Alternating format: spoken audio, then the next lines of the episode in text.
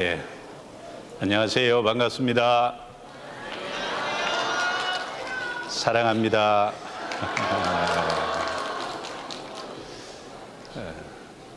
큰 박수로 환영해 주셔서 감사합니다. 옆에 또 2박 3일 동안 같이 말씀을 배우고 함께 할 형제 자매님들인데요. 전쟁터의 전우는 또 다른 나의 생명이다. 이렇게 말합니다. 그만큼 형제 자매님들이 함께 있어서 우리가 지금까지 또 올 수 있었다라고 생각합니다. 그래서 옆에 계신 형제 자매님들하고 인사했지만 또 한 번 인사할 텐데 소나트 소나트 하시면서 사랑합니다. 함께 할 수 있어서 행복합니다. 인사해 보세요.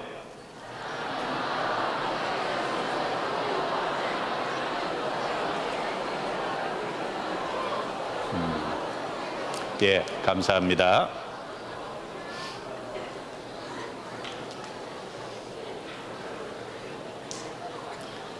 예.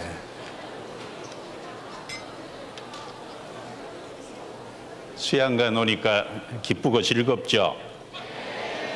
왜 즐거워요? 예. 여러 가지 이유가 있겠지만 제일 중요한 건 말씀을 들어서 즐겁습니다. 라는 것이 틀림없이 들어있을 겁니다. 같이 기도하시겠습니다.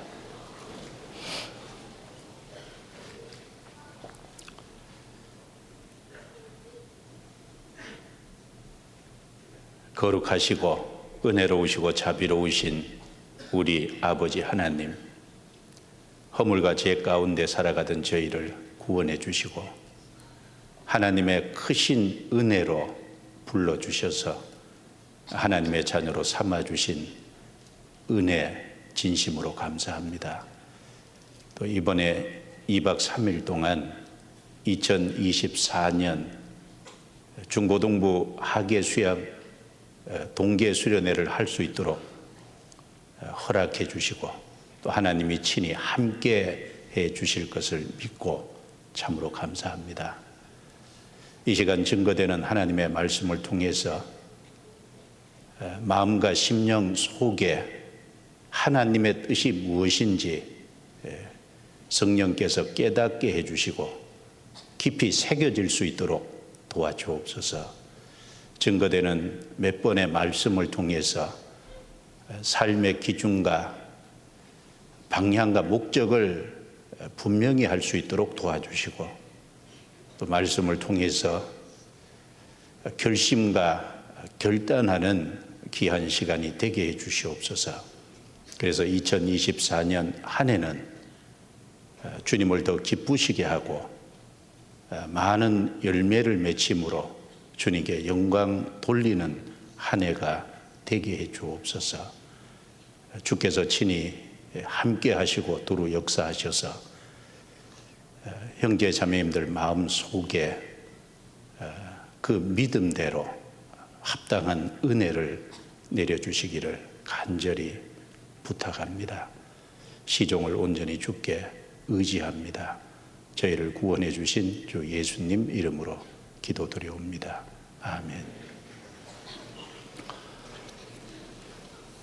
자, 성경 레위기 11장을 찾겠습니다. 레위기 11장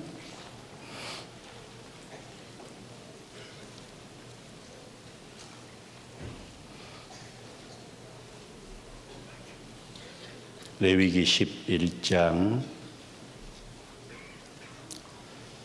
1절 말씀부터 12절까지 제가 읽습니다.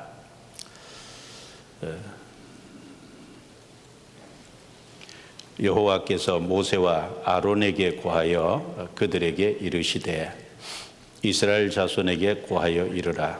육지 모든 짐승 중 너희의 먹을 만한 생물은 이러하니 짐승 중 무릇 굽이 갈라져 쪽발이 되고 색임지라는 것은 너희가 먹되 색임지라는 것이나 굽이 갈라진 짐승 중에도 너희가 먹지 못할 것은 이러하니 약대는 책임질은 하되 굽이 갈라지지 아니하였으므로 너희에게 부정하고 사반도 책임질은 하되 굽이 갈라지지 아니하였으므로 너희에게 부정하고 토끼도 책임질은 하되 굽이 갈라지지 아니하였으므로 너희에게 부정하고 돼지는 굽이 갈라져 쪽다리로 돼 책임질을 못함으로 너희에게 부정하니 너희는 이 고기를 먹지 말고 그 죽음도 만지지 말라.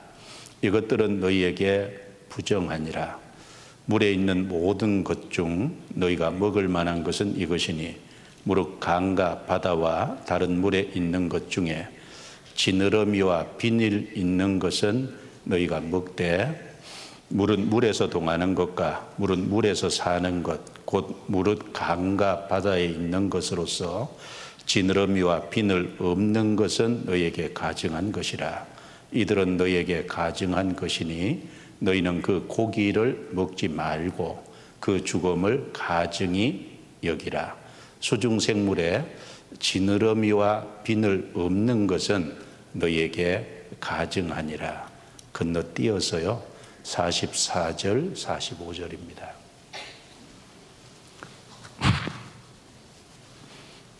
44절, 45절은 같이 읽습니다. 나는 여호와 너희 하나님이라 내가 거룩하니 너희도 몸을 구별하여 거룩하게 하고 땅에 기름 바 기어다니는 것으로 인하여 스스로 더럽히지 말라. 나는 너희의 하나님이 되려고 너희를 애굽 땅에서 인도하여 낸 여호와라. 내가 거룩하니 너희도 거룩할지어다.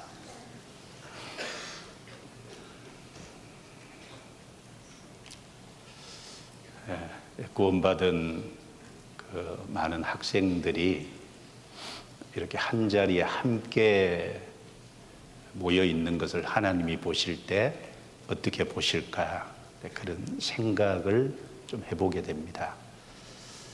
형제가 연합하여 동거함이 어찌 그리 선하고 아름다운고라는 시편 133편 1절 말씀처럼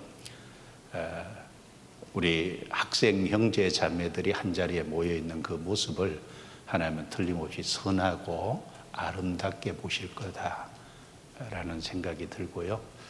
또 무엇보다 하나님이 가장 크게 기뻐하시겠다라는 생각도 좀 해보게 됩니다. 이번 동계 수련회 참석한 어, 우리 중학교 어, 우리 학생들은 초등학교 6학년부터 중2까지 지금 있죠. 3개 학년 어, 우리 학생들은 뭐 동계 수련에 온 목적이 2024년 한 해는 하나님 안에서 잘 살아봐야 되겠다라고 하는 마음으로 참여했을 것이라고 믿습니다. 구원을 받은 어른이나 구원을 받은 어린 학생이나 구원을 확실히 받았다면 그 마음과 생각 속에 나를 구원하신 하나님을 기쁘시게 하고 하나님이 보실 때 좀 잘 살아봐야 되겠다라고 하는 간절한 소원이 반드시 있을 것입니다. 그래서 말씀을 듣는 속에서 어, 삶의 기준과 방향을 분명히 하고 어, 결심과 결단을 하는 귀중한 기회가 되리라고 생각을 합니다. 이 동계 수련의 2박 3일 네 번의 말씀과 교재를 어떻게 활용하느냐에 따라서 2024년 한 해가 달라질 수 있다. 이렇게 생각을 합니다. 이것을 잘 활용하고 그 주님이 주신 기회로 정말 소중하게 사모하는 마음으로 말씀을 듣고 그러면 틀림없이 2024년 한 해는 열매 맺는 삶이 될 수 있을 겁니다. 그러나 주님이 주신 좋은 기회인데 이걸 낭비하고 허비하고 그리고 어, 생각 없이 2박 3일을 지내다 간다면 아마 그 1년의 삶이 하나님을 기쁘시게 할 수 없지 않을까 그런 생각도 좀 됩니다. 그래서 어, 네 번의 말씀, 어, 또 교사들하고 교제하는 그 일, 또 학생 형제자매들하고 중간에 특별 프로그램 교제할 때 진지하게 잘 듣고 잘 활용하시기를 정말 간절히 간절히 부탁드리고 또 무엇보다 우리 가운데 계신 하나님께서 각 사람의 마음에 필요한 채워주실 것을 믿습니다. 이번 시간은 첫 번째 시간으로요. 소와 물살을 거스르는 물고기, 소와 물고기라는 제목으로 말씀을 좀 드려보겠습니다. 자, 금방 읽은 레위기 11장 말씀을 보시면 이 레위기 11장은요. 출애굽한 이스라엘 백성들에게 하나님께서 어, 어, 정하고 부정한 그 음식 규례를 말씀하신 겁니다. 즉 어, 먹을 것과 먹지 못할 것을 쭉 말씀을 하셨죠. 그래서 맨 먼저 단락에는 육지 모든 짐승 중에서 먹을 것은 굽이 갈라져 쪽발이 된 것, 그리고 색임지라는 것은 먹고 쪽발과 색임지라는 이 두 가지 중에서 한 가지만 하는 짐승은 부정하다. 이렇게 말씀을 하셨습니다. 그리고 물고기 중에서는 비늘과 지느러미가 있는 것은 정하고 비늘과 지느러미가 없는 것은 부정하고 가정하다. 이렇게 말씀하셨고요. 그 뒤에 넘어가면 새 중에서 먹지 못할 가정한 것. 그리고 땅에 기어다니는 곤충 중에서 날개가 있고 기어다니는데 특별히 뒤쪽에 뛰는 다리가 있는 것은 정하고 뛰는 다리가 없는 것은 부정하다. 자, 그리고 어, 이 기어다니는 것은 에, 특별히 에, 부정하는 것이라고 쭉 말씀을 하시면서 배로 밀고 다니는 것은 어, 특별히 부정하다. 자, 이런 것들의 사체, 죽은 시체를 만지는 것도 부정하다라고 어, 말씀을 하고 계십니다. 그러니까 출애굽한 이스라엘 백성들을 향해서 음식 규례, 어, 먹을 것과 먹지 못할 어, 정하고 부정한 것, 정하고 가정한 것이 무엇인지를 쭉 한 장에 걸쳐서요 말씀을 하고 있습니다. 그러면 우리 이런 생각이 들죠. 그러면 레위기 11장 구약 시대 이스라엘 백성들에게 이 말씀을 하셨는데 그러면 신약 시대에 사는 우리도 이 말씀 그대로 어, 여기 정하고 부정한 것을 쫓아서 어, 하나님 말씀대로 이걸 그대로 우리 삶에 먹고 먹지 못할 것을 구분해야 되느냐 우리도 이대로 따라야 되느냐 뭐 이런 생각을 학생들이 할 수 있을 거예요. 만약 이 레위기 11장 말씀을 그대로 따른다면 당장 어, 문제가 되는 것이 돼지고기 못 먹죠. 그리고 레위기 11장의 물고기를 그대로 어, 우리가 따른다면은 장어는 못 먹어요. 장어는 비늘이 없잖아요. 그래서 이 말씀을 그대로 우리 삶에 적용해서 먹고 못 먹는 것을 그대로 어, 우리가 따라야 되느냐? 그것은 아니라는 겁니다. 왜냐하면 구약 성경은 오실 그리스도를 증거하기 위해서 우리에게 주신 거고 신약 성경은 구약 성경의 예언과 약속대로 그리스도께서 오셔서 우리 구원의 복음을 완성하셨다라는 것을 기록한 것이 신약 성경입니다. 그러니까 신구약 성경은 예수 그리스도 한 분을 증거하기 위해서 우리에게 주신 말씀입니다.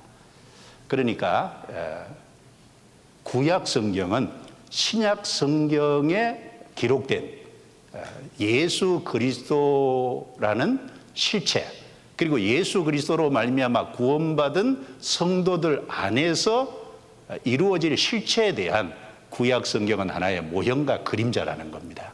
그런 의미에서 음식 규례도 마찬가지라는 거예요.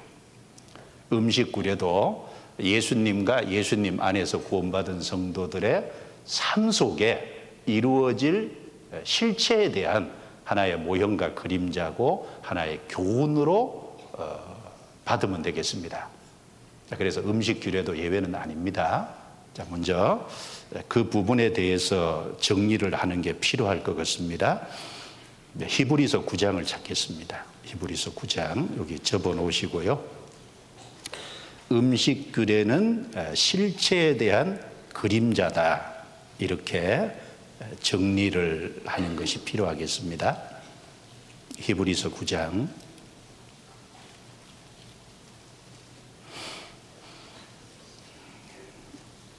히브리서 9장 10절입니다. 10절.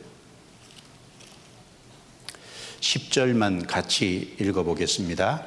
이런 것은 먹고 마시는 것과 여러 가지 씻는 것과 함께 육체 예법만 되어 개혁할 때까지 맡겨둔 것이니라.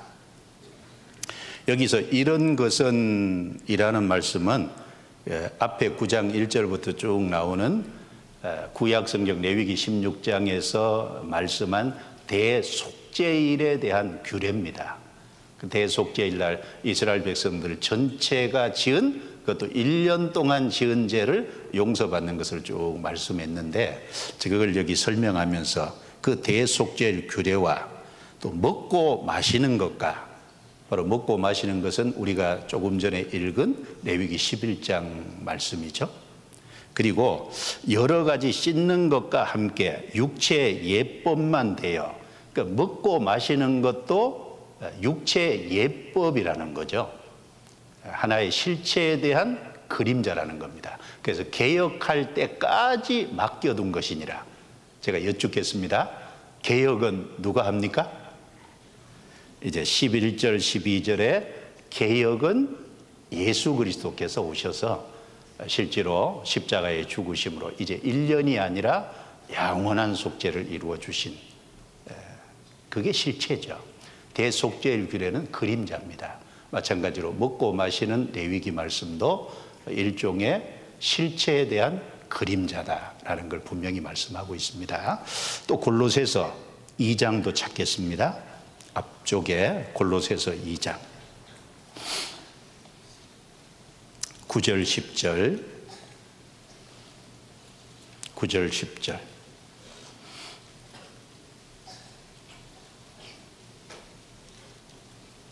골로새서 2장 16절 17절 16절 17절 또 같이 읽을까요? 그러므로 먹고 마시는 것과 절기나 월삭이나 안식일을 인하여 누구든지 너희를 편론하지 못하게 하라. 이것들은 장래 일의 그림자이나 몸은 그리스도의 것이니라. 여기 먹고 마시는 것과 레위기 11장 음식 규례입니다. 그 다음에 절기나 레위기 23장의 일곱 절기에 대한 말씀이 있죠. 그 절기나 월삭이나 월삭은 구약 성경에 보면 이스라엘 백성들이 매월 첫째 날 어, 모여서 하나님께 예물을 드리는 날이 있어요. 그걸 월삭이라 그럽니다. 그리고 안식일 구약 성경에 보면 어, 이제 6일 동안 일하고 제 7일 제 7일 안식일을 주셨어요. 예, 그리고 어, 구약에 보면 7년 안식년도 있고 7년이 어, 일곱 차례 지나간 50년째 되는 희년이라는 안식년도 있습니다. 이 모든 것은 모든 것은 장래일의 그림자이나 여러분 몸이 있으면 태양 아래 있으면 그림자가 나타나죠. 그런 것처럼 이 구약의 모든 것은 어, 그림자라는 거예요. 그러면 실체는 그리스도의 것이니라. 바로 그리스도께서 오셔서 이루실 것에 대한 하나의 모형이고 그림자다라고 분명히 말씀을 합니다. 자, 그러면 우리는 먹는 것에 대해서 어떻게 하면 될까요? 레위기 11장을 따를 것이 아니라 어, 하나님 앞에서 신앙생활하는 가운데 감사함으로 어, 받으면 버릴 것이 없다 그랬어요. 그 디모데전서 4장을 어, 찾겠습니다. 디모데전서 4장. 디모데전서 4장 1절부터 제가 읽겠습니다. 그러나 성령이 밝히 말씀하시기를 후일에 어떤 사람들이 믿음에서 떠나 미혹게 하는 영과 귀신의 가르침을 좇으리라 하셨으니 자기 양심이 화인 맞아서 외식함으로 거짓말하는 자들이라 혼인을 금하고 식물을 폐하라 할 터이나 식물은 하나님이 지으신 바니 같이 읽습니다. 믿는 자들과 진리를 아는 자들이 감사함으로 받을 것이니라. 하나님의 지으신 모든 것이 선함에 감사함으로 받으면 버릴 것이 없나니 하나님의 말씀과 기도로 거룩하여짐이라. 그래서 식물은 하나님이 지으신 것이다. 그래서 믿는 자들과 그리고 진리를 아는 자들이 구원받은 사람이죠. 감사함으로 받으면 버릴 것이 없나니. 자, 어떻게 감사함으로 받죠? 건강에 유익하면 감사하게 받을 수 있어요. 근데 건강을 해치는 것이면 감사함으로 받을 수가 없는 거죠. 감사함으로 받는다는 말은 건강을 주는 것이면 다 감사함으로 받을 수 있는 겁니다. 그런데 누가 독을 줬다. 그것도 음식이라고. 그 독은 감사함으로 받을 수 없잖아요. 건강을 해치는 거니까. 그래서 감사함으로 받으면 버릴 것이 없다. 그랬고요. 그 다음에 하나님의 지으신 모든 것이 선하다 그랬어요. 하나님의 말씀과 기도로 거룩하여집니다. 이것도 어떤 분들은 오해하는 분이 있어요. 교회를 다니시는 분들이요. 우상의 제물로 올라갔다는 것을 내려서 거기다가 십자가를 그리고 기도하면 거룩해진대요. 맞아요, 틀려요? 맞아요, 틀려요? 틀려요. 그렇죠? 그런 말이 아니잖아요. 구원받은 사람은 말씀을 따라 살아가요. 기도로 하나님과 교제해요. 그렇죠? 말씀과 기도 생활을 통해서 구원받은 사람은 거룩한 생활을 합니다. 그 구원받은 사람이 말씀의 기준을 따라서 감사함으로 받을 수 있는 것이면 버릴 것이 없다라고 어, 이해하시면 되겠습니다. 그래서 사도행전 15장에 보면 구원받은 이방인들에게 그럼 구약의 많은 규례를 따라서 그대로 행하게 해야 되냐? 말아야 되냐? 어, 이방인들의 그걸 짐을 지워야 되냐? 그것 때문에 이제 회의를 했잖아요. 근데 그 회의에서 결정한 것이 네 가지죠. 피와 목매어 죽인 것과 우상의 제물과 음행을 멀리 하라고 편지하는 것이 가하다. 이 요긴한 네 가지 외에는 나머지는 이방인들 구원받고 돌아오는 이방인들에게 짐을 지울 필요가 없다라고 성령과 초대교회가 결정을 해놨어요. 그래서 레위기 11장의 음식 규례는 실체 대신 예수님 또 구원받은 예수님을 통해서 구원받은 성도들 안에서 이루어질 삶의 교훈을 말씀하시는 거지 지금은 그대로 적용해서 먹고 안 먹는 것을 어, 구분할 필요는 없다라고 정리를 하면 되겠습니다. 자, 그러면 레위기 11장 다시 넘어가 보죠. 레위기 11장.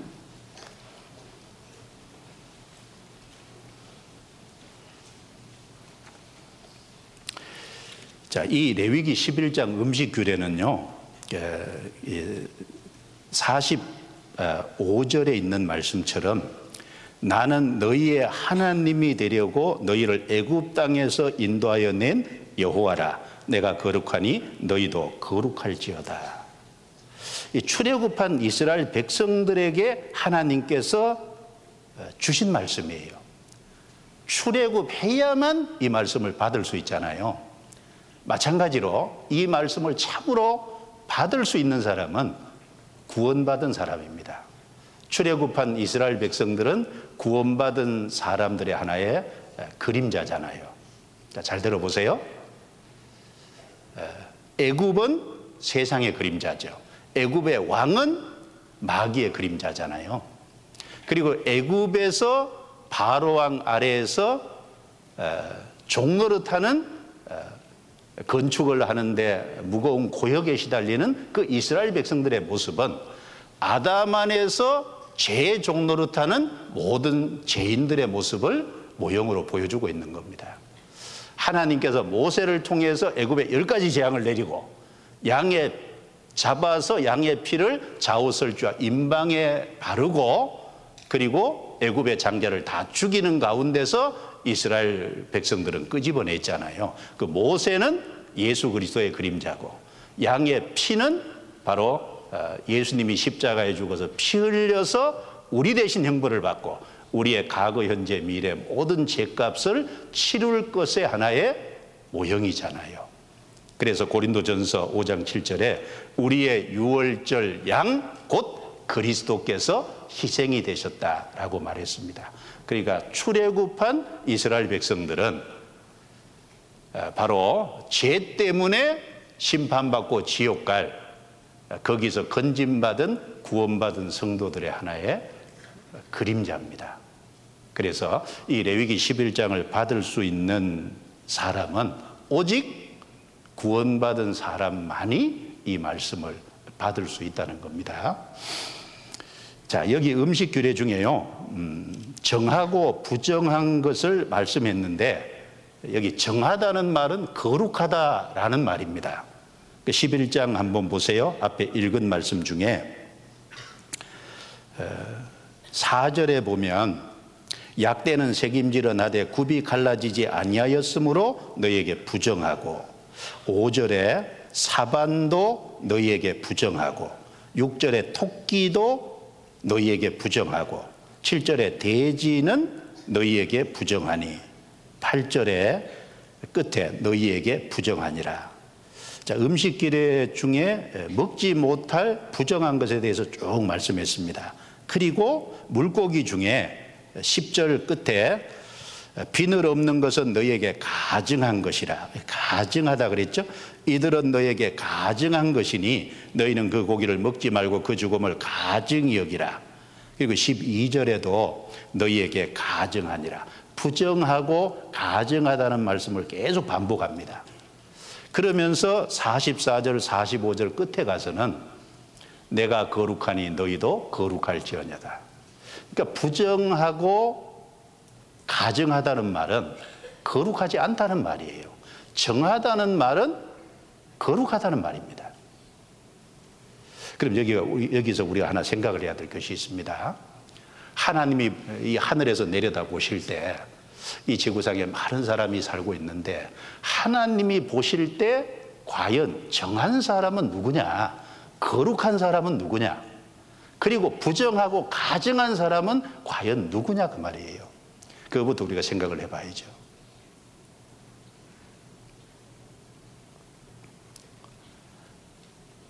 누가 정하고 거룩하고 누가 부정하고 가정할까요? 구원받지 않은 아담안에 속한 모든 사람은 하나님이 보실 때 부정하고 가정한 겁니다. 구원받은 모든 사람은 하나님이 보실 때 정하고 거룩한 거예요. 구원을 받아야만 정하고 거룩한 겁니다. 구원받지 않은 것은 가정하고 부정한 거예요. 자, 성경 음, 에베소서 4장을 찾겠습니다. 에베소서 4장.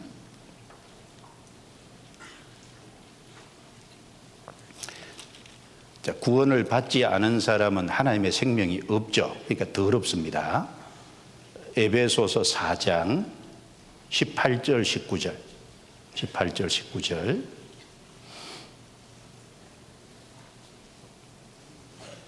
자, 같이 읽어볼까요? 저희 총명이 어두워지고 저희 가운데 있는 무지함과 저희 마음이 굳어짐으로 말미암아 하나님의 생명에서 떠나 있도다. 저희가 감각 없는 자 되어 자신을 방탕에 방임하여 모든 더러운 것을 욕심으로 행하되. 자, 18절에 보면 하나님의 생명에서 떠나 있도다. 구원받아야 하나님의 생명을 받은 사람이잖아요. 제사함을 받을 때 그 제사함을 깨닫게 해주시는 분이 성령이시고 제사함을 깨닫게 해주시는 성령께서 우리의 영혼 속에 들어오시잖아요. 그래서 성령이 들어오시니까 하나님의 생명을 받은 것이 되죠. 근데 구원받지 않은 사람은 그 하나님의 거룩한 생명이 없어요. 그 안에 성령이 없어요. 그래서 19절 말씀에 모든 더러운 것을 욕심으로 행하되 모든 더러운 것을 욕심. 레위기 11장에 부정하고 가정하다는 것처럼 구원받지 않은 사람의 생명이 없으므로 그 하는 모든 것을 하나님 보실 때 더럽게 보십니다. 가증하게 보세요. 디도서 3장도 보겠습니다. 디도서 3장. 디도서 3장. 디도서 3장 3절입니다. 자, 그런데 구원받기 전에 우리의 모습도 딱 그와 같았죠. 디도서 3장 3절 또 같이 읽어봅니다. 우리도 전에는 어리석은 자요, 순종치 아니한 자요, 속은 자요, 각색 정욕과 행락의 종노릇한 자요, 악독과 투기로 지낸 자요, 가증스러운 자요, 피차 미워한 자였으나 우리도 전에는 여기 우리는 구원받은 사람 우리잖아요. 전에는 구원받기 전에는 우리도 가증스러운 자요. 아까 레위기 11장에 물고기 중에 비늘과 지느러미가 없는 것은 가증하다 그랬어요. 하나님이 보실 때 구원받지 않은 사람은 가증합니다. 우리도 구원받기 전에는 하나님이 보실 때 가증스러운 존재였습니다. 이제 구원을 받아야 비로소 정하고 거룩하게 돼요. 그런데 우리는 어쩌다 보니까 구원을 받았어요. 여러분 잘나서 구원받았습니까? 내가 남보다 더 똑똑해서 구원받았습니까? 내가 남보다 더 도덕적으로 선해서 구원받았습니까? 결코 아니죠. 하나님의 크신 은혜와 자비로 하나님이 나를 구원해 주셔서 내가 구원받은 거예요. 구원받아서 우리는 비로소 정하고 거룩하게 된 겁니다. 히브리서 히브리서 10장 10절을 보시죠. 히브리서 10장 10절. 우리가 말씀을 볼 때 잘 주의해서 어, 봐야 될 겁니다. 히브리서 10장 10절. 10장 10절 또 같이 읽겠습니다. 이 뜻을 조차 예수 그리스도의 몸을 단번에 들이심으로 말미암아 우리가 거룩함을 얻었노라. 자, 우리는 잘한 것이 아무것도 없어요. 우리가 태어날 때죄 기질을 갖고 났을 뿐이고 우리는 죄의 기질을 쫓아서 죄를 짓고 사는 가정한 존재고 부정한 존재였는데 오직 예수 그리스도의 몸을 단번에 들이심으로 예수 그리스도께서 자기 몸을 십자가에 들여서 어, 우리 대신 형벌을 받고 피를 흘려준 그 예수님의 공로의 결과로 들이심으로 우리가 거룩함을 얻었노라. 얻을 것이답니까? 얻었노랍니까?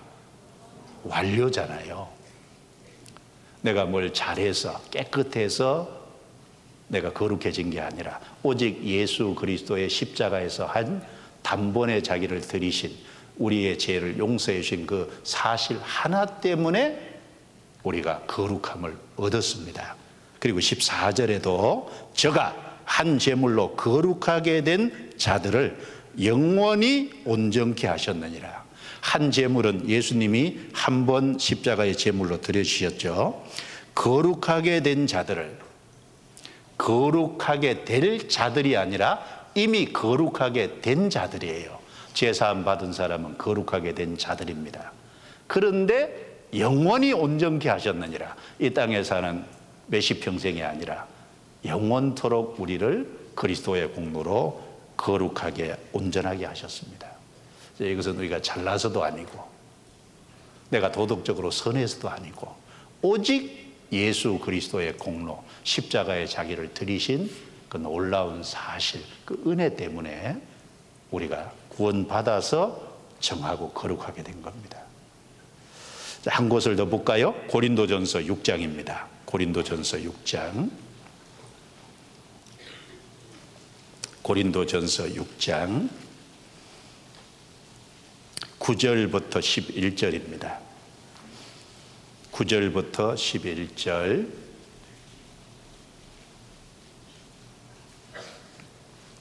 자, 이 말씀은 제가 읽겠습니다. 불의한 자가 하나님의 나라를 유업으로 받지 못할 줄을 알지 못하느냐? 미혹을 받지 말라. 음란하는 자나 우상 숭배하는 자나 간음하는 자나 탐색하는 자나 남색하는 자나 남색이 동성애죠. 도적이나 탐남하는 자나 술 취하는 자나 후욕하는 자나 토색하는 자들은 하나님의 나라를 유업으로 받지 못하리라 11절은 같이 읽습니다 너희 중에 이와 같은 자들이 있더니 주 예수 그리스도의 이름과 우리 하나님의 성령 안에서 씻음과 거룩함과 의롭다 하심을 얻었느니라.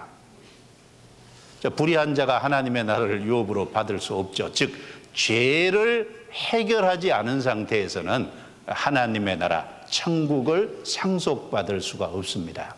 그래서 그 불의한 자를 열 가지 죄를 쭉 언급하고 나서 너희 중에 이와 같은 자들이 있더니 있더니 예수 그리스도의 이름과 예수 그리스도의 이름은 예수님의 이름이 구원이라는 뜻이잖아요. 즉 하신 일을 가리킵니다. 예수님이 십자가에서 하신 일과 그리고 어, 우리 하나님의 성령 안에서 그 하신 일이 성경에 기록이 됐고 그 말씀이 전해질 때 보이지 않는 성령께서 우리의 마음을 열어서 그 사실을 우리 마음속에 깨닫게 도하셨잖아요. 그래서 주 예수 그리스도의 이름과 성령 안에서 어떻게 됐습니까? 씻음과 죄를 씻었죠. 그리고 거룩함과 의롭다 하심을 얻었느니라. 앞으로 얻을 겁니까? 얻은 겁니까? 완료입니다. 그래서 음, 구원을 받아야 비로소 하나님 보실 때 정하고 거룩하게 됩니다. 그런데 교회를 다닐지라도요, 구원을 받지 않으면 여전히 부정하고 하나님 보실 때 가증한 존재입니다. 하나님은 구원받지 않은 사람을 부정하게 보세요. 하나님은 구원받지 않은 사람을 가증스럽게 보십니다. 반드시 그래서 구원을 받아야 돼요. 여러분 그 사도행전 10장에 보면 어, 베드로가 환상 중에 어떤 내용을 봤냐 하면 하늘에서 보자기 같은 것이 내 귀에 줄로 메어서 내려오는 거예요. 그 보자기 안에 땅에 네 발로 기어다니는 각색 동물들이 들어있어요. 그리고 땅에 기어다니는 것이 있어요. 그리고 공중에 나는 새들이 있어요. 자, 즉 레위기 11장에서 부정하다고 말한 땅의 짐승 그리고 새 그리고 기어다니는 것이 그 보자기 안에 잔뜩 든 겁니다. 이걸 보여주시면서 하나님이 잡아 먹으라 그랬어요. 베드로가 뭐라고 대답했어요? 주여, 그럴 수 없습니다. 나는 언제든지 부정한 것을 내가 먹은 적이 없습니다. 다시 잡아 먹으라 그랬어요. 주여, 그럴 수 없나이다. 나는 부정한 것을 먹은 적이 없습니다. 다시 잡아 먹으라 그랬어요. 그랬더니 베드로가 주여 그럴 수 없나이다. 나는 언제든지 부정한 것을 먹은 것이 없습니다. 세 번을 그렇게 하고 그 보자기가 하늘로 올라갔어요. 여러분 그게 뭐죠? 여기 한번 보세요. 이런 걸 본 거죠. 자, 이런 장면을 본 겁니다. 그 보자기 안에 이 부정한 짐승 그 배로 밀고 다니는 게 이제 뱀인데 부정하다 그랬는데 공중에 나는 새, 이 타조도 부정하다 그랬잖아요. 이런 것들이 잔뜩 보자기 안에 들어서 이걸 잡아 먹으라는 거예요. 세 번이나 그렇게 하고 나서 보자기가 올라갔다는 겁니다. 그리고 이제 한상육을 깨웠어요. 아, 그래서 이제 바깥 문에서요 어떤 사람이 노크를 하는 겁니다. 그리고 이방인 고넬료에게서 그 사람이 보냄받은 사람이에요. 그때 베드로는 요바에 있었는데 가이샤라 지역에 있는 고넬료가 사람을 보내서 어, 베드로를 자기 집에 청한 겁니다. 그때만 해도 베드로는 어, 유대인은 이방인하고 교제하면 안 되는 것이라고 생각했어요. 이방인은 마치 부정한 동물처럼 어, 부정한 사람이라고 생각을 했습니다. 그런데 잡아먹으라는 게 뭐예요? 이방인을 각종 부정한 동물로 본 것처럼 이제 부정하지만 그들에게 바로 복음을 전해서 구원받도록 하라 그랬어요. 그래서 고넬료 집에 가서 복음의 말씀을 전해서요. 그 고넬료하고 그 고넬료 가족이 다 구원을 받았잖아요. 그 말씀에도 보면 각종 부정한 것은 구원받지 않은 사람들을 상징하고 있다. 거기서도 교훈을 해 주신 겁니다. 그래서 반드시 반드시 구원을 받아야 하나님 보실 때 정하고 거룩하게 됩니다. 제가 왜 이 말씀을 드리냐 하면 우리 초등학교 6학년 학생들 또 중1, 2 우리 학생들 이 학생 시절에요. 한 살이라도 더 먹어서 마음이 교만해지고 굵어지기 전에 빨리 구원을 받아야 돼요. 어릴 적에 구원받을 수, 구원받는 확률이 훨씬 높습니다. 나이가 들면 들수록 구원받기가 어려운 거예요. 그래서 이 학생 시절에 자신의 구원 문제를 확실하게 해야 돼요. 제가 원래도요, 고3 졸업한 학생들 중에 대학에 올라간 학생들, 많은 학생들이 고3 때는 그래도 드물게 나왔는데 대학에 올라가면서 안 보이는 학생들이 있어요. 고3을 졸업하고 대학에 입학하면서 왜 많은 학생들이 교회를 안 나오냐고 말이에요. 왜 신앙에 실족을 하냐고 말입니다. 그 이유 중에 가장 큰 이유가요. 학생 때 구원 문제가 확실하지 않은 거예요. 학생 때 구원 문제가 확실하지 않으니까 학생 때는 부모에게 이끌려서 오는데 이제 고등학교 졸업하고 사회인이 되니까 대학생이 되니까 이제 자유가 주어졌다고요. 자기 하고 싶은 대로. 그때는 엄마 눈치 보고 아빠 눈치 보니라고 따라왔는데 학생이 되니까 이제 엄마 아빠 눈치도 안 보는 거예요. 이제는 교회 출석조차 안 합니다. 신앙에서 낙오자가 되고 실격자가 돼요. 왜? 이유가 뭐냐? 구원 문제가 확실하지 않아서 그래요. 여러분 구원받아야 정하고 거룩한 겁니다. 구원받지 않은 모든 사람 하나님 보실 때요. 교회당은 나와도 구원을 안 받으면 하나님 보실 때 부정하고 가정한 거예요. 성경 디도서 디도서 1장을 찾아보죠. 디도서 1장.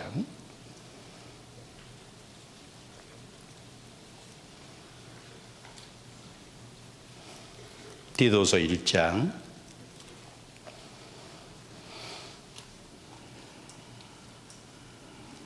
15절 16절입니다. 15절 16절.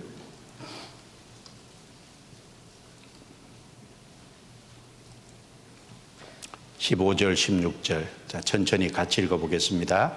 깨끗한 자들에게는 모든 것이 깨끗하나 더럽고 믿지 아니하는 자들에게는 아무것도 깨끗한 것이 없고 오직 저희 마음과 양심이 더러운지라 저희가 하나님을 시인하나 행위로는 부인하니 가증한 자요 복종치 아니하는 자요 모든 선한 일을 버리는 자니라. 자, 깨끗한 자들에게는 모든 것이 깨끗하나 구원받으면 정하고 거룩해집니다. 그리고 조금 부족한 것이 있지만 아직 육체의 죄의 기질이 있어서 잡아당기는 것이 있고 자꾸 뒤로 물러서는 것이 있지만 그래도 점점 깨끗한 쪽으로 나아갑니다. 그런데 여기 더럽고 믿지 아니하는 자들에게는 교회는 출석하지만 믿지 아니하는 자들에게는 아무것도 깨끗한 것이 없고 오직 저희 마음과 양심이 더러운지라 마음과 양심이 더럽대요. 왜? 성령께서 그 안에 들어가셔서 마음을 새롭게 해준 적이 없거든요. 선한 양심이 된 적이 없거든요. 그래서 저희가 하나님을 시인하나 행위로는 부인하니 그 하나님을 이론적으로는 시인해요. 그런데 마음과 양심이 더러우니까 행동으로는 안 나오잖아요. 행위로는 부인하니. 그 다음에 뭐라고 했습니까? 물고기가 가증하다고 했는데 비늘과 지느러미가 없으면 여기 가증한 자요 그랬잖아요. 학생 때 더 늦기 전에 자신의 구원 문제를 확실하게 해야 됩니다. 동계 수련회 지나면 모든 교회에서 본방학 때 중고등부 집회를 해요. 그 집회를 통해서 자기 구원 문제를 확실하게 점검하고요. 분명하게 해야 돼요. 더 늦기 전에. 마태복음 3장. 마태복음 3장. 하나님은 정확하게 갈라내십니다. 마태복음 3장 12절.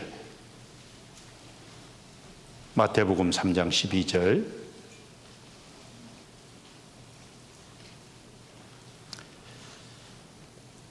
마태복음 3장 12절 천천히 같이 읽겠습니다. 손에 키를 들고 자기의 타장 마당을 정하게 하사 알곡은 모아 곳간에 들이고 쭉정이는 꺼지지 않는 불에 태우시리라.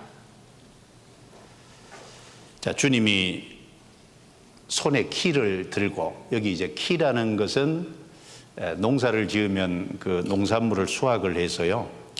이제 그 과거에 타작을 하죠. 탈곡을 하면 거기에 보면은 알곡과 쭉정이가 같이 한꺼번에 있어요. 그래서 이 알곡과 쭉정이를 가려내는 것이 키예요, 키. 키를 들고 이렇게 까부른다 그러죠. 까부르면 아, 알곡은 안으로 들어오고 쭉정이는 밖으로 밖으로 알곡은 안으로. 자, 하나님은 알곡과 쭉정이를 정확하게 구분하십니다. 그래서 여기 알곡은 뭐야? 곡간에 드리고 정확하게 하나님의 생명을 받고 구원받은 사람은 천국 창고로 딱 이끌어 들이시는 거예요. 쭉정이는 생명이 없는 거죠? 꺼지지 않는 불에 태우시리라. 알곡과 죽정이는 생명이 있고 없고의 차이예요. 겉으로 보면 똑같아요. 껍데기는 똑같으니까. 근데 생명이 있는 것은 하나님이 곳간에 들여요. 생명이 없는 것은 여기 꺼지지 않는 불은 영원한 지옥이잖아요. 그래서 아모스 9장 9절 10절에 보면요. 그 한 알갱이도 땅에 떨어지지 아니하리라. 하나님은 구원받은 사람, 비록 부족하고 연약한 것이 있어도 구원받은 하나님의 생명을 받은 사람은 정확하게 가려내시고요. 한 알갱이도 하나의 생명도 떨어지지 않도록요. 정확하게 천국 창고에 들이십니다. 그런데 아모스 9장 10절에 보면 모든 죄인은 칼에 죽으리라. 모든 죄인은 하나님이 또 찾아내서 철저히 심판합니다. 그래서 여기 보세요.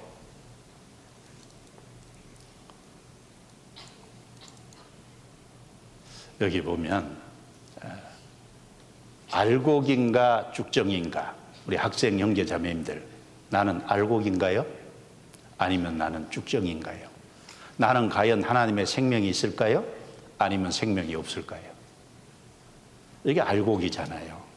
알곡, 포실로실. 이걸 심으면 여기에 싹이 나요. 알곡에 생명이 있는 거예요. 그래서 이거 죽정이잖아요. 이거 심으면 싹이 안 나요. 생명이 없어요. 여기 보세요. 키를, 이게 키입니다. 그러니까 죽정이는 이렇게 가벼우니까 날아가고 알곡은 떨어지잖아요. 알곡과 죽정이를 정확하게 가려냅니다. 하나님은 알곡은 한 알갱이도 떨어지지 않도록 그러나 죄인은 반드시 심판하십니다.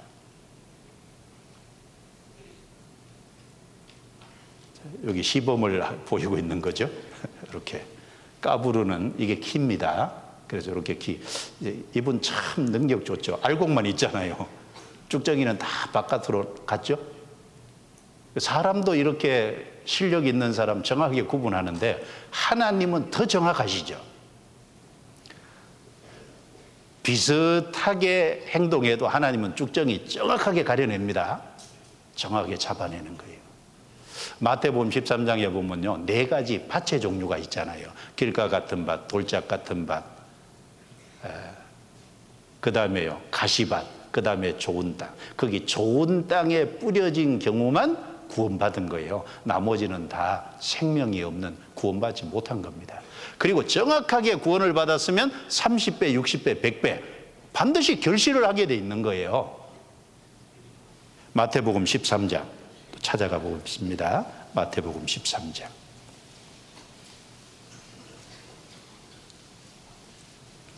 마태복음 13장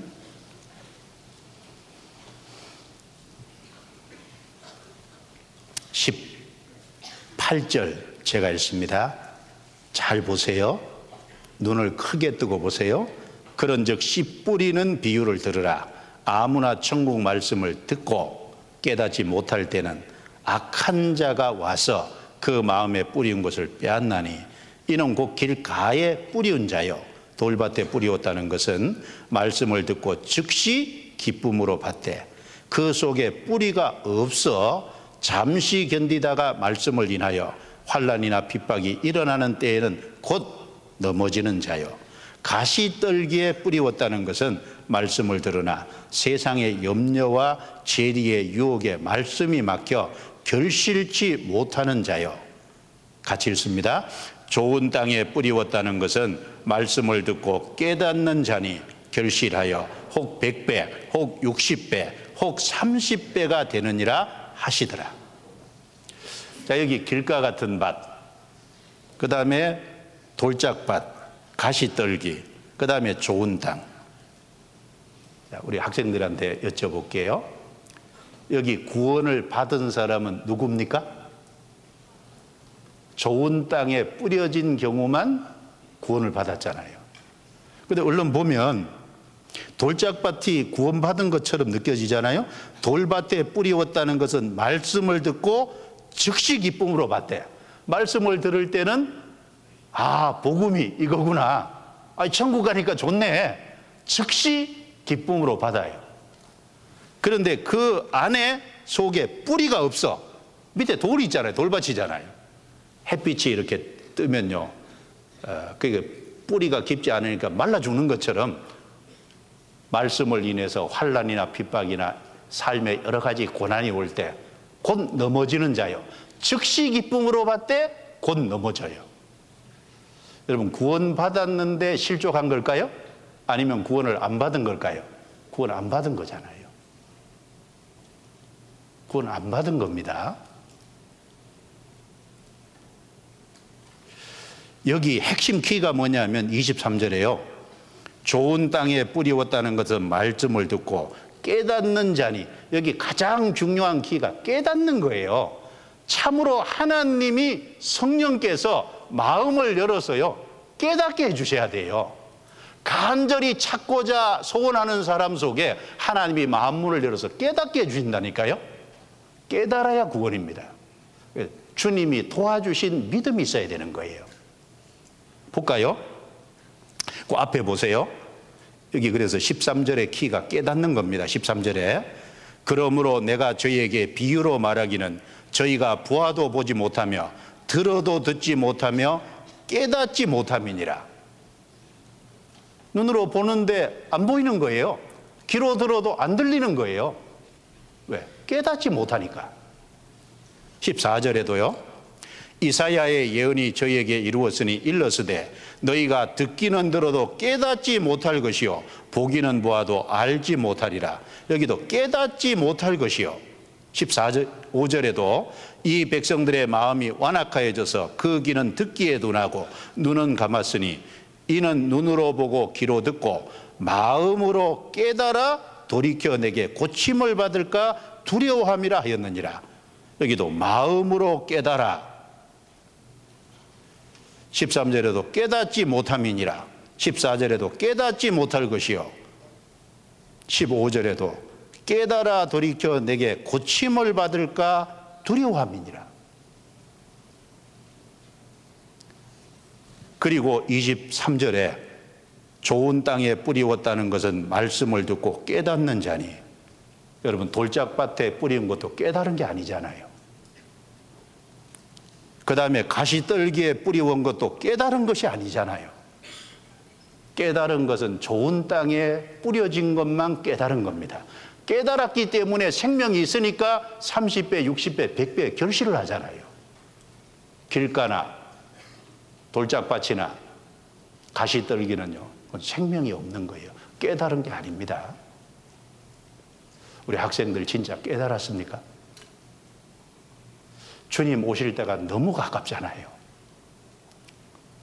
그 중동의 전쟁이 확전, 확전되려고 합니다. 그러니까 이제 중동이 시끌시끌해야 다니엘서 9장에 있는 한 인물 적그리스도가 나타나서 아랍과 이스라엘의 7년간 평화조약에 조인식을 딱 하잖아요. 평화가 되려면 시끌시끌해야 그걸 수습하는 게 평화지 않습니까? 주님이 오실 때가 너무 가까워요. 그리고 중학교 조금 있다가 고등학교 올라가는데 고등학교 올라가면 머리가 굵어져요. 그리고 마음이 자꾸 높아집니다. 세상 보이는 게 많으니까요. 순수하지가 못해요. 어린아이 때가 그래도 훨씬 순수합니다.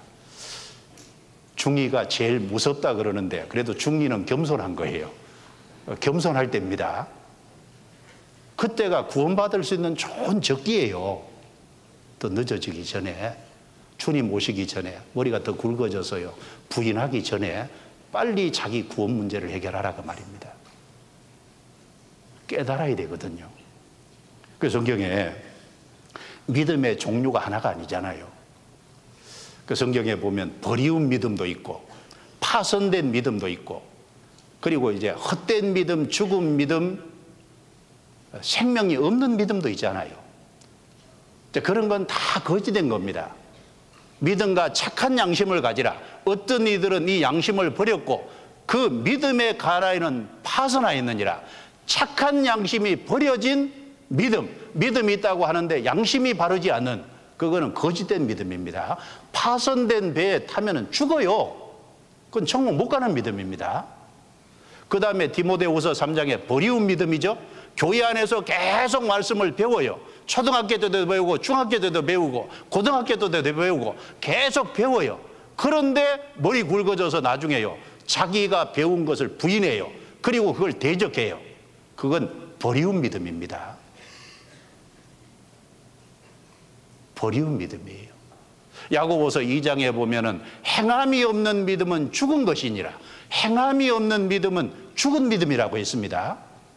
죽은 믿음이고 헛된 믿음이에요. 영혼 없는 몸이 죽은 것 같이 행함 없는 믿음은 죽은 것이니라. 야고보서 2장 26절 말씀이죠. 그건 다 잘못된 믿음이라고 성경에 말하고 있잖아요. 그럼 진짜 믿음은 뭐일까요? 진짜 믿음은 받은 믿음이 되잖아요. 여기 깨달아야 된다는 것처럼 참으로 성령께서 마음을 열어서 깨닫게 해주셔야 되잖아요. 그래서 유다서 1장 3절에 보면 우리가 일반으로 어, 얻은 구원을 들어 주님께서 단번에 주신 믿음의 도를 위하여 힘써 싸우라는 편지로 너희를 권하여야 할 필요를 느꼈다. 단번에 주신 믿음이라 그랬습니다. 그리고 로마 갈라디아서 3장 23절에 보면 계시된 믿음이라 그랬어요. 그리고 베드로후서 1장에 보면 받은 믿음이라고 했습니다. 우리 학생들 진짜 받은 믿음이에요. 진짜 성령이 계신 믿음입니까? 진짜 천국 갈 수 있는 믿음이에요?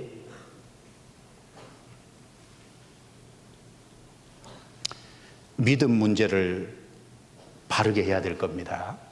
마태복음 25장에 보면요. 열 처녀 비유 나오잖아요. 근데 그 열 처녀 비유 중에 다섯 처녀는 신랑 맞으러 나가는데 다섯 처녀는 슬기로운 처녀고 다섯 처녀는 미련한 처녀인데 슬기로운 처녀하고 미련한 처녀 차이가 뭐냐면 슬기로운 처녀는 등도 있고 기름을 따로 준비해 갔어요. 그런데 미련한 다섯 처녀는 등은 있는데 기름은 안 가져갔잖아요. 슬기로운 처녀는 기름을 따로 준비해 갔는데 그리고 신랑이 드디 오니까 슬기로운 처녀, 미련한 처녀 다 열 명 다 잤다 그랬거든요. 열 명 다 잤습니다. 일어나 신랑을 맞으라!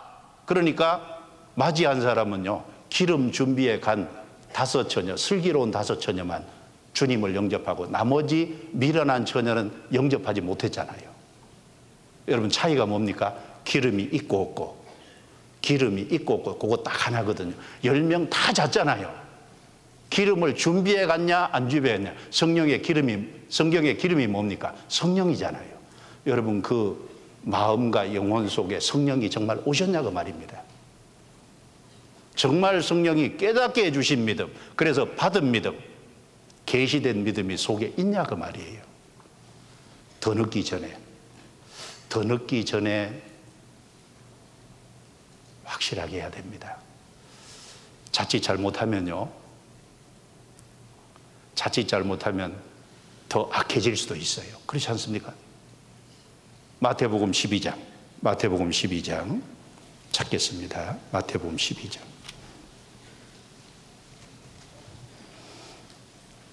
마태복음 12장 43절부터 45절입니다.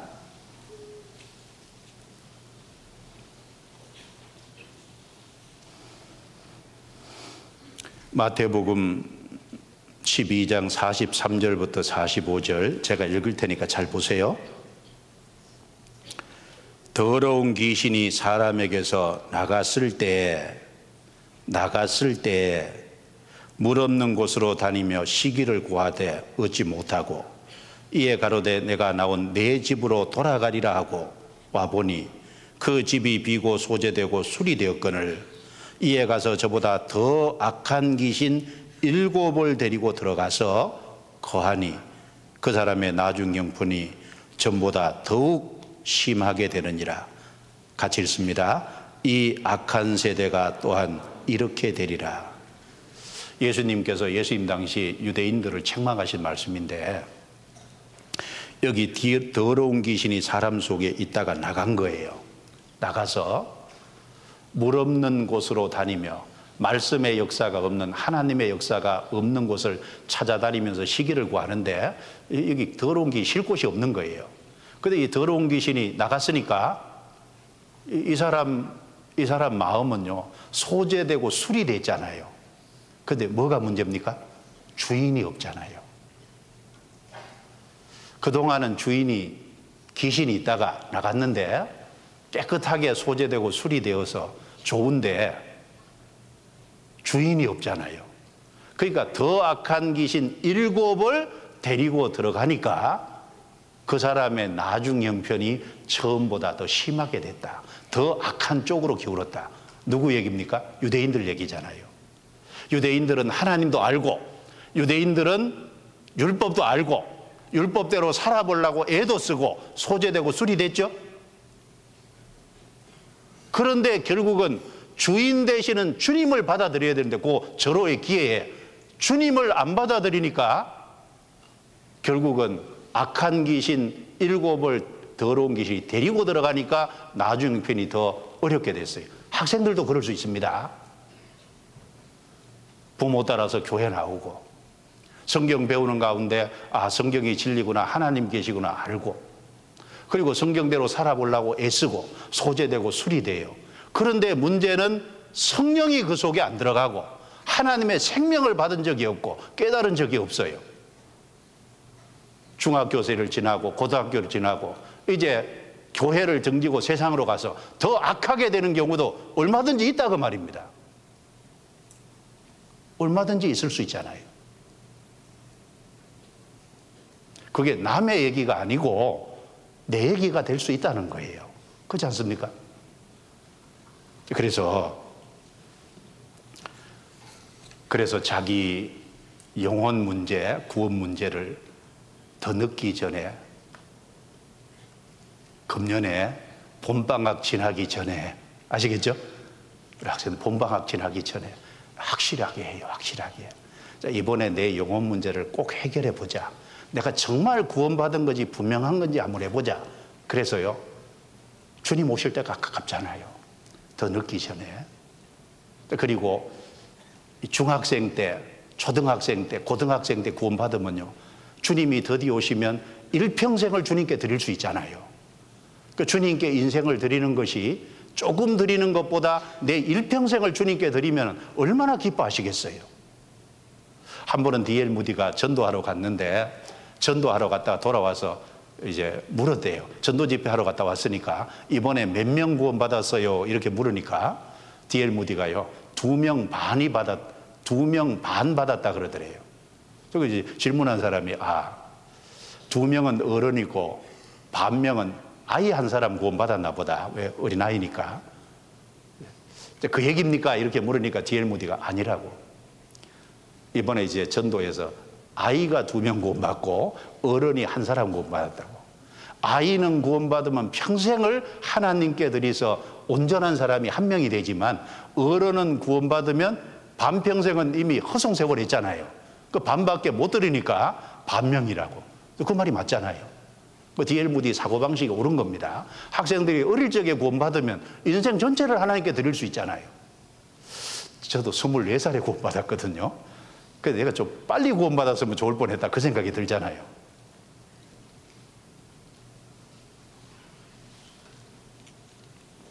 그래서 네, 이번에 약속하는 겁니다. 그래서 하나님 모실 때 정하고 거룩하게 되려면 반드시 구원받아야 하나님이 보실 때 정하고 거룩하게 봅니다. 부족한 것이 있더라도 구원받으면 하나님이 정하게 보시는 거예요. 거룩하게 보시는 겁니다. 그리고 구원을 안 받으면 겉으로는 믿는 사람처럼 보이지만 하나님이 보실 때 여전히 부정하게 보고 있는 거예요. 여전히 가정스럽게 보고 있는 겁니다. 생명이 없으니까. 더러운 죄를 하나님께 주님의 보혈로 씻음 받은 적이 없으니까 죄사함 받은 적이 없으니까요. 그 문제를 분명히 하고 그 다음에 레위기 11장 다시 넘어가 보겠습니다. 레위기 11장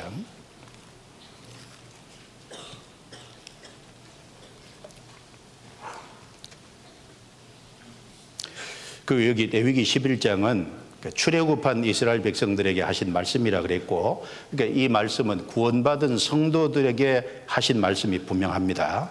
그래서 앞에 부정하다고 얘기하고 가정하다고 얘기하고 그리고 이제 거룩한 것이 무엇인지 먹을 수 있는 거 그걸 쭉 얘기하시면서 44절 45절을 보시죠. 44절 45절 다시 보겠습니다.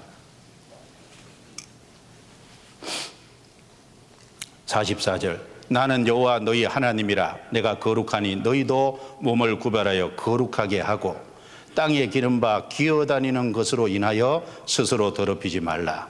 나는 너희의 하나님이 되려고 너희를 애굽 땅에서 인도하여 낸 여호와라. 내가 거룩하니 너희도 거룩할지어다. 자, 음식 규례를 얘기하면서 하나님께서 이제 여기 기어다니는 것으로 더럽히지 말라고 하면서 내가 거룩하니 너희도 거룩할지니라 이 말씀을 하셨습니다. 근데 이 말씀이 신약 성경에 인용이 돼 있어요. 어디 인용이 돼 있냐 하면은 베드로전서 1장을 찾겠습니다. 구원받은 사람에게 적용하고 있습니다. 베드로전서 1장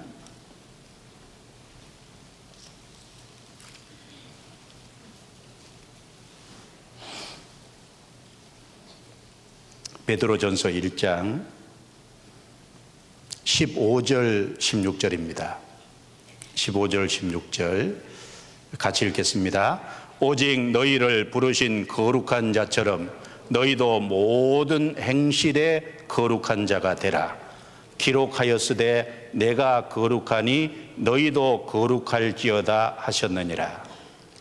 자, 여기 오직 너희를 부르신 거룩한 자처럼 여기 너희가 누굽니까? 구원받은 사람이 여기 너희거든요. 그래서 이 베드로전서 1장에 보면 3절에 찬송하리로다 우리 주 예수 그리스도의 아버지 하나님이 그 많으신 긍휼 대로 예수 그리스도의 죽은 자 가운데서 부활하심으로 말미암아 우리를 거듭나게 하사 산 소망이 있게 하시며 그러니까 주님의 죽으심과 부활을 통해서 죄 사함을 받고 확실하게 주님의 생명을 받아서 하나님의 자녀가 돼야 하나님의 자녀로 어머니 뱃속에 첫 번째 나고 하나님의 자녀로 태어났으니까 거듭난 거잖아요. 산 소망이 있게 하시며 그 사람은 산 소망이 있습니다. 8절에 예수를 너희가 보지 못하였으나 사랑하는도다. 이제도 보지 못하나 믿고 말할 수 없는 영광스러운 즐거움으로 기뻐하니 믿음의 결국 곧 영혼의 구원을 받음이라. 자, 믿음의 결국 곧 영혼의 구원을 받음이라. 믿어서 영혼 구원을 받았잖아요. 자, 그 사람이 너희라는 겁니다. 15절에 오직 너희를 부르신 거룩한 자처럼 우리를 제사해 주시고 우리를 구원해 주신 것이 우리를 부르신 거지 않습니까? 우리는 부름받은 사람입니다. 확실히 거듭난 사람이라면 너희도 모든 행실에 거룩한 자가 되리라. 일부의 행실입니까? 모든 행실입니까?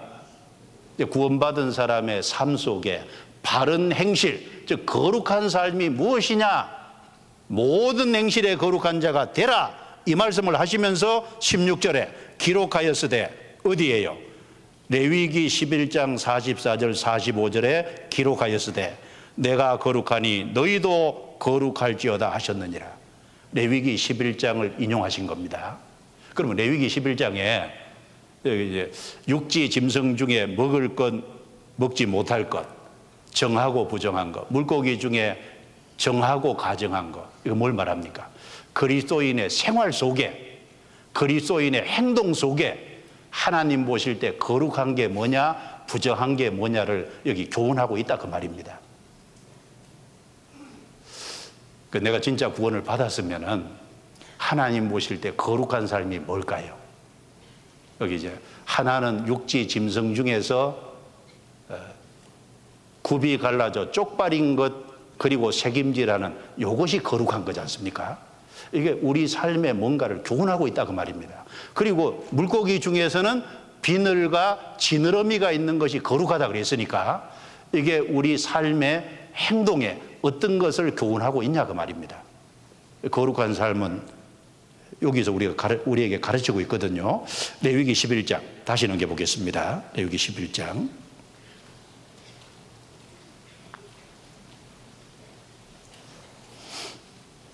2절입니다. 2절. 이스라엘 자손에게 과하여 이르라 육지 모든 짐승 중 너희의 먹을 만한 생물이 이러하니 짐승 중 물의 굽이 갈라져 쪽발이 되고 색임질한 것은 너희가 먹되 자 쪽발이 되고 색임질하는 것은 먹되 여기 정하다는 겁니다. 근데 색임질하는 것이나 굽이 갈라진 짐승 중에서도 먹지 못할 것은 이러하니 하나만 하면은 부정하다는 거예요.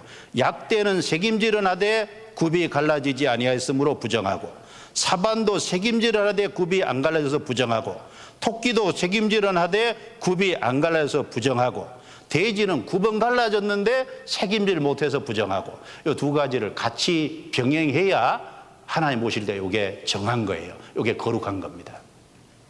여러분 쪽발이 갈라진 건 뭐예요? 이것은 어, 생활이 구별되는 거잖아요. 죄에서 구별되고 세상에서 구별되는 것을 가리키지 않습니까? 책임질하는 것은 말씀을 충분히 듣고 말씀을 깊이 묵상하는 것이 책임질하는 거잖아요. 구원받은 사람의 삶 속에 거룩한 삶이 뭐냐? 말씀을 잘 들어서 묵상하고 그래서 그 힘으로 생활에 정확하게 구별이 된다면 그 하나님 보실 때 구별된 행동이라는 거예요. 그게 거룩한 행동이라는 겁니다. 그래서 육지 짐승 중에요. 대표적으로 정한 게 소입니다, 소. 여기 소는 책임질도 하고 굽도 갈라졌잖아요. 이 성경에 소가 정한 동물로 나오는데 소에 대한 얘기는 성경에 참 많습니다. 얼른 얘기를 해보면은 솔로몬 성전을 짓는 그 성전 앞에요. 제사장들이 하나님을 섬기는 가운데 어, 수족, 손발을 씻기 위해서 큰 바다를 만들었거든요. 쉽게 말하면 물두멍이죠. 물을 담는 그릇을 만들었는데 그걸 바다라고 합니다. 근데 그 바다를 바치는 게 12마리 소가 바치는 거예요. 솔로몬 성전 앞에 12마리 소의 형상을 만들어서 그걸 이제 어, 제사장들이 수족을 씻는 그걸 바치는 용도로 사용했다 그 말입니다. 그리고 소는요, 소는 임자를 알아보잖아요. 그래서 이사야 1장에 보면 소는 그 임자를 알고 나귀도 그 주인의 구유를 알건만은 그 소는 임자를 알거든요. 주인을 알아보잖아요. 그리고 소는 소는 멍에를 매잖아요. 예, 멍에를 맨다는 건 순종적이라는 거지 않습니까? 소는 멍에를 메고요. 묵묵히 일을 해요. 밭에서 일을 하죠. 술에도 끌죠. 여러 가지 주인에게 이득을 끼칩니다. 그리고 소는요, 혼자서 일을, 일도 하지만 옆에 다른 소하고 두 마리 딱 결의를 해가지고 가는데 같이 연합할 줄도 알아요. 소는 정한 동물이잖아요. 이게 구원받은 성도들의 삶을 교훈하고 있다 그 말입니다. 여기 봐요. 소 보죠, 소.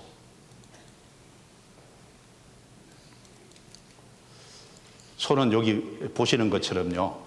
이렇게 신발을 신었고 발굽이 정확하게 갈라졌습니다. 이렇게 이제 발굽이 쪽발이잖아요. 돼지도 이렇게 쪽발인데, 쪽발인데 책임지를 못해서 문제겠죠.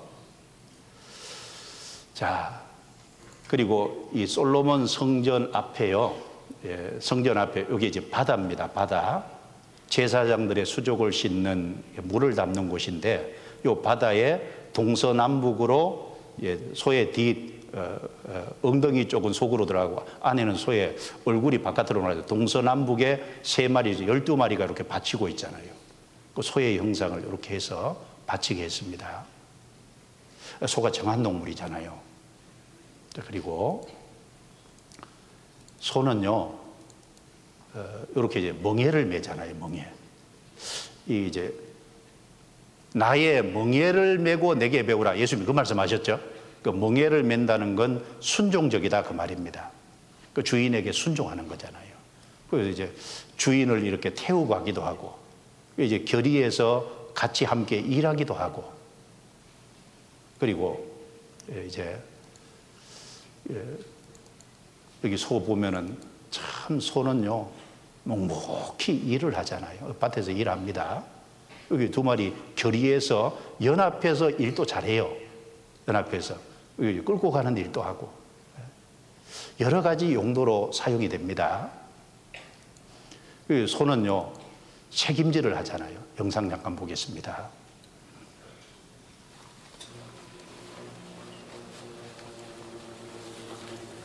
소가 이제 음식 먹는 거고요.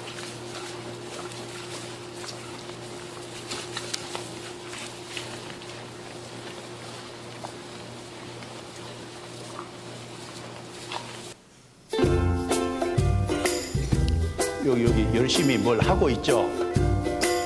열심히 뭘 씻고 있어요.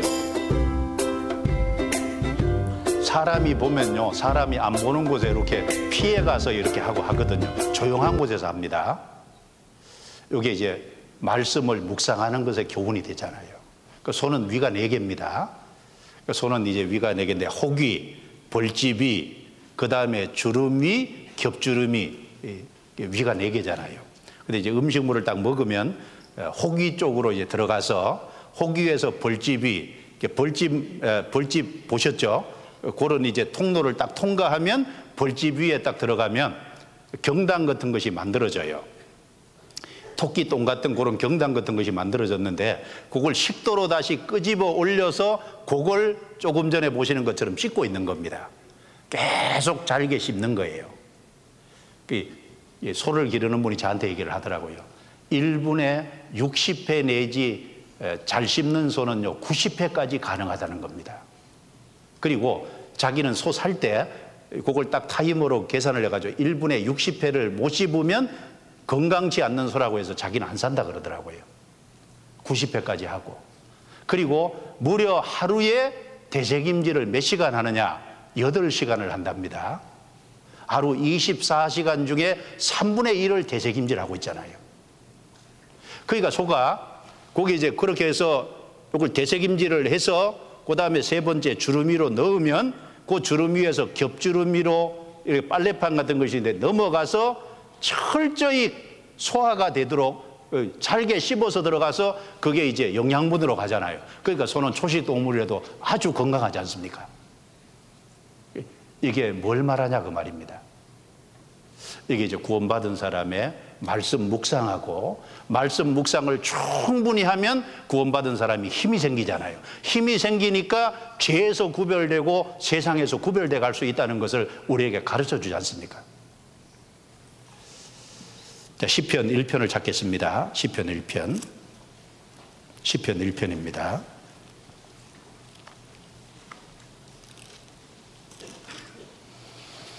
시편 1편 1절 2절. 그래서 육지 짐승 중에 쪽발 책임질. 그 사실은 시편 1편 1절 2절을 말하는 겁니다. 같이 읽겠습니다. 복 있는 사람은 악인의 꾀를 쫓지 아니하며 죄인의 길에 서지 아니하며 오만한 자의 자리에 앉지 아니하고 오직 여호와의 율법을 즐거워하여 그 율법을 주야로 묵상하는 자로다. 저는 시냇가에 심은 나무가 시절을 쫓아 가시를 맺으며 그 잎사귀가 마르지 아니함 같더니 그 행사가 다 형통하리로다. 여기 시편은 150편까지 있는데요. 시편의 사실은 150편 딱 요약한 것이 시편 1편이지 않습니까? 150편 전체를 요약하는 것이 시편 1편입니다. 시편 1편에는 두 부류의 사람이 나오죠. 여기 악인과 의인이 나옵니다. 4절에 악인은 그렇지 않으며 그 다음에 6절에 대저 의인의 길은 여호와께서 인정하시나 악인의 길은 망하리로다. 이, 세상에는 의인과 악인 두 종류의 사람이 있잖아요. 악인은 구원받지 못한 사람이고 의인은 구원받은 사람입니다. 그럼 여기 복 있는 사람은 누구냐? 구원받은 의인을 가리키는 겁니다. 구원을 확실히 받았으면 구원받은 사람보다 더 큰 복을 받은 사람이 누구겠어요? 여러분 제일 큰 복은요. 제사함 받은 거거든요. 그래서 로마서 4장 7절 8절에 그 불법의 사심을 받고 그 죄를 가리우심을 받는 자는 복이 있고 주께서 그 죄를 인정치 아니하실 사람은 복이 있도다. 우리는 죄를 가리움을 받았잖아요. 그리고 그 죄를 사심을 받았잖아요. 주께서 그 죄를 인정치 아니하신다. 예수님의 피로 가렸기 때문에 우리 죄를 문제 삼지 않잖아요. 그 사람은 진짜 복된 사람, 구원받은 사람이 복된 사람입니다. 복된 사람은 행동에 두 가지가 돼야 되는데 첫 번째는 구별입니다. 악인의 꾀를 쫓지 아니하며 죄인의 길에 서지 아니하며 오만한 자의 자리에 앉지 아니하고 여기 죄는 확장성을 가지죠. 꾀, 길, 길은 이제 행동 방식이잖아요. 자리는 이제 어두운 곳에 딱 앉아서 상당히 고착된 것을 가리키니까 처음에는 이제 깨서 그 다음에 행동으로 옮기고 그게 이제 시간 지나가면 고속에서 딱 머물러서 고착이 되는 겁니다. 죄는 확장성을 가지죠. 자, 우리 속에요. 우리 속에 깨가 있어요, 깨. 잘못된 생각. 그 잘못된 삶의 방향으로 가려고 하는 행동 방식이 있고, 그 다음에 그걸 반복하면은 어느 곳에 딱 고착이 되잖아요. 그런데 이제 여기 보면 악인의 깨를 쫓지 아니하며 죄인의 길에 서지 아니하며 오만한 자리에 자리에 앉지 아니하고 구원받은 사람의 특징이 뭐냐? 행동 방식이 뭐냐? 아니하며 아니하며 아니하고 무슨 말입니까? 아닌 것은 아니라고 해야 되죠. 아닌 것을 따라가면 안 되잖아요. 구원받은 사람은요. 아닌 것에 대해서 아니라고 놓으라고 가감하게 말할 수 있어야 됩니다. 그게 구원받은 사람이에요. 왜? 복을 받은 사람이니까. 죄사함을 받고 천국 가서 들어갈 같이 주님과 살 사람이니까 아니하며 아니하며 아니하고 여러분 모세는 애굽에 가서 이스라엘 백성을 내보내라고 왕에게 말하니까 바로 왕이 타협을 해왔잖아요.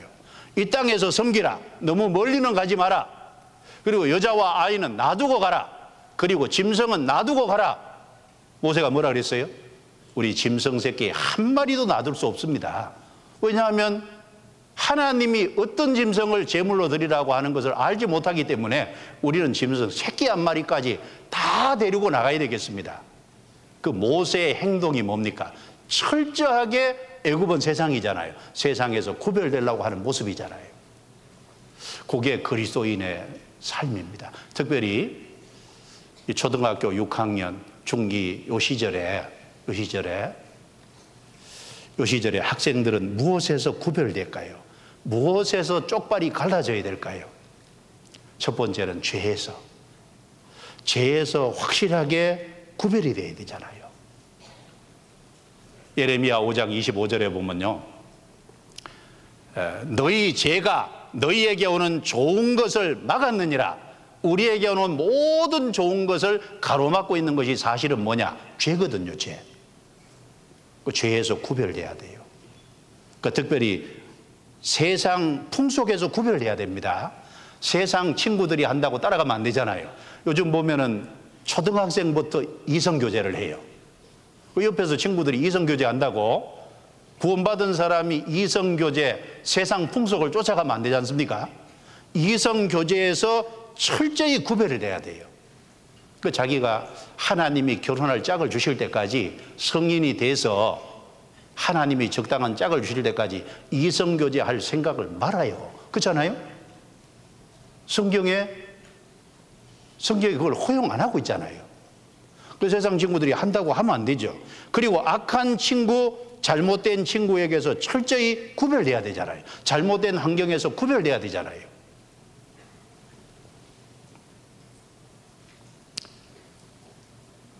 고린도전서 15장 23절에 보면요. 속지 말라. 악한 동무들은 선한 행실을 더럽히나니 깨어 의를 행하라 그랬어요. 악한 동물들은 선한 행실을 더럽히거든요.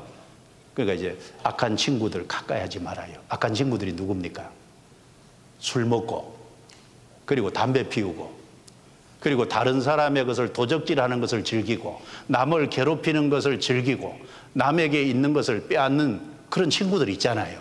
그런 친구들 가까이 하면 안 됩니다. 그런 데서 철저히 구별을 해야 중고등학생 시절을 바르게 지내야 하나님에게 나중에 쓰임 받을 수 있는 거예요. 그렇지 않습니까? 그 잠언 1장을 보겠습니다. 잠언 1장. 잠언 1장.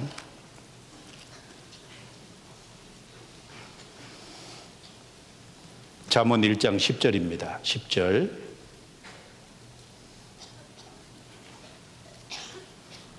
10절 제가 읽을게요. 내 아들아 악한 자가 너를 꿰일지라도 좇지 말라.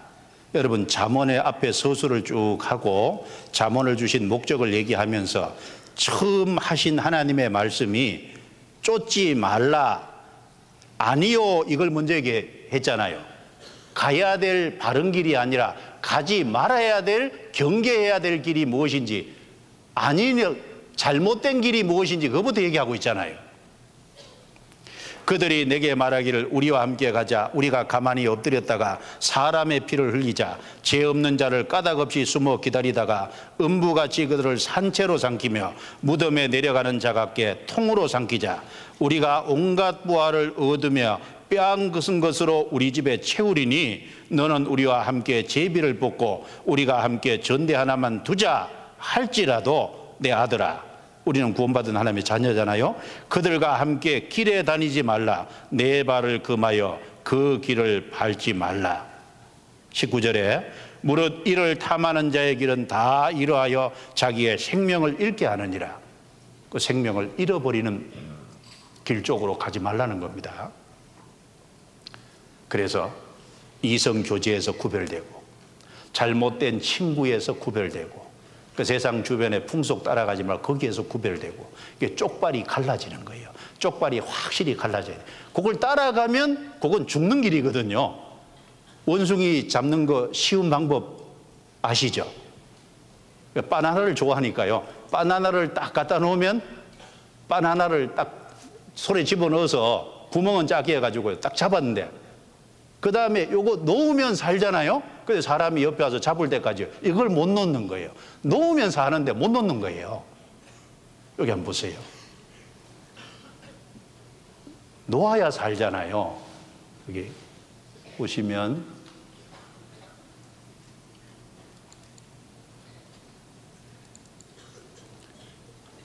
자, 영상 보세요. First, he laboriously drills a hole in a giant ant heap when he is sure a baboon is watching him because he knows baboons are incurably inquisitive.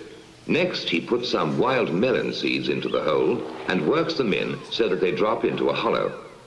Then he saunters off, knowing the baboon is burning with curiosity.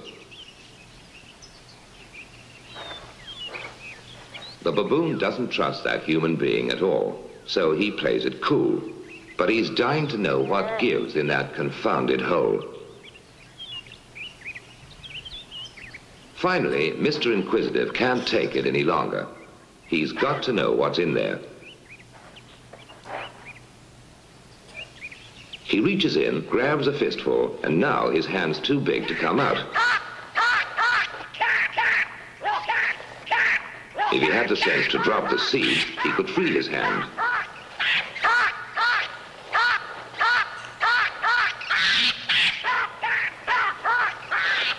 Now he lets go when it's too late.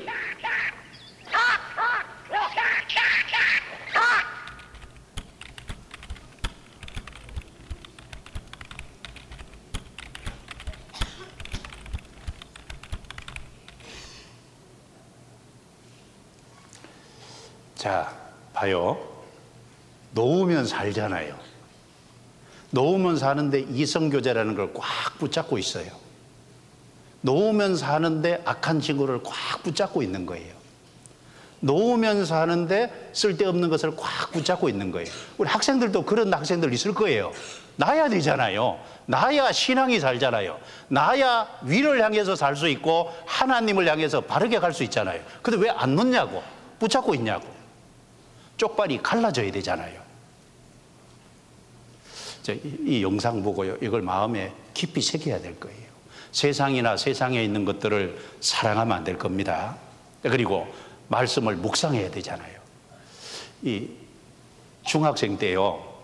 말씀을 읽고 그리고 말씀을 하루에 한 장씩이라도 정리해 보고 그리고 말씀을 한 구절이라도 하루 종일 이렇게 생활하면서요. 묵상을 계속해서 묵상하는 건 깊이 생각하는 거잖아요.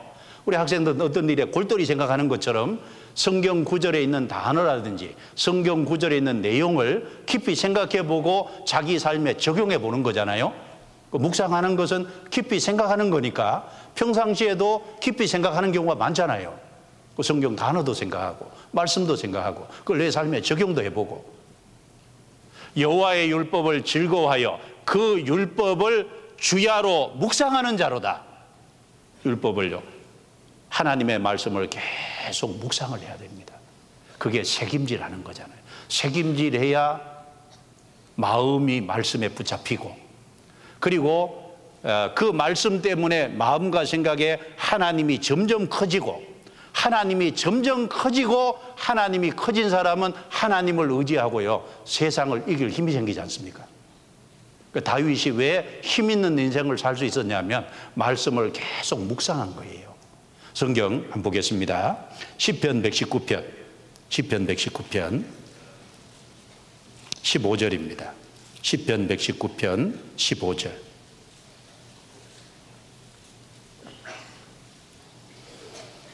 시편 119편 15절 제가 몇 구절 쭉 읽어 볼게요.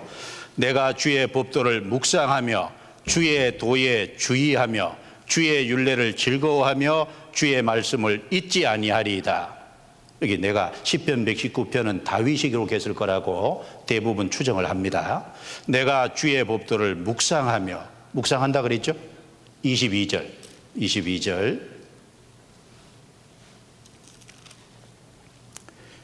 내가 주의 증거를 지켜 싸우니 해방과 멸시를 내게서 떠나게 하소서 방백들도 앉아 나를 해방하여 싸우나 주의 종은 나의 윤례를 묵상 어, 주의 종은 주의 윤례를 묵상하였나이다 주의 증거는 나의 즐거움이요 나의 모산이다 다윗이 해방을 많이 받았잖아요 조롱을 많이 받았고 쫓겨다니는 세월이 참 많았습니다 그렇지만 다윗은 주의 윤례를 묵상하였나이다. 어려움 처지에 있을 때도 항상 주의 말씀을 묵상한 거예요. 27절. 나로 주의 법도의 길을 깨닫게 하소서. 그리하시면 내가 주의 기사를 묵상하리이다.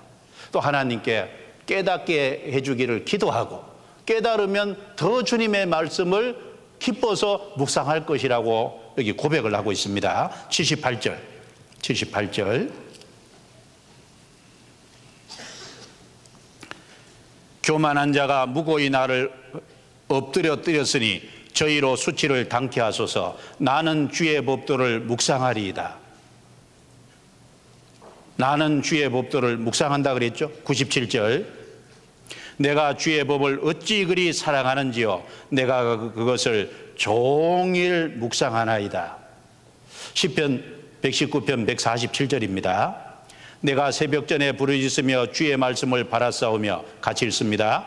주의 말씀을 묵상하려고 내 눈이 야경이 깊기 전에 깨었나이다.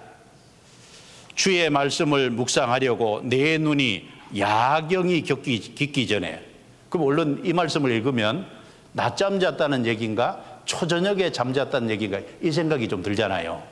근데 이제 원문을 보니까 여기 야경이라는 게 밤의 경점들이더라고요.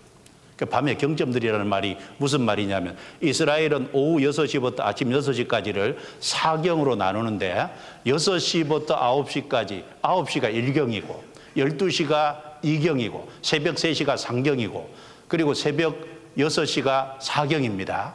그 밤에 경점마다 깨었다는 거잖아요. 이것은 이스라엘이 보초를 바꿀 때 일이거든요.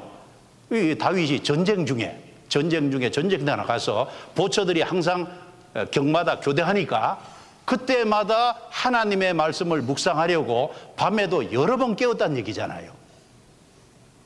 참 대단한 사람입니다. 낮에 묵상하는 건 말할 것도 없고 전쟁터 나가서 밤에도 교초, 어, 보초가 교대하는 경점마다 깨웠다는 말이지 않습니까?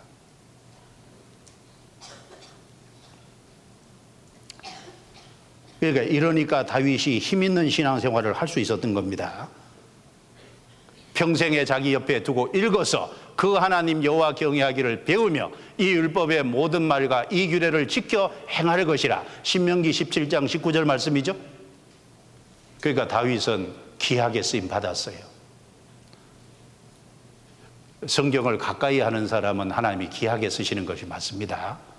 그래서 이 주의 말씀을 계속 묵상하다 보면 하나 생각하는 것이 있죠.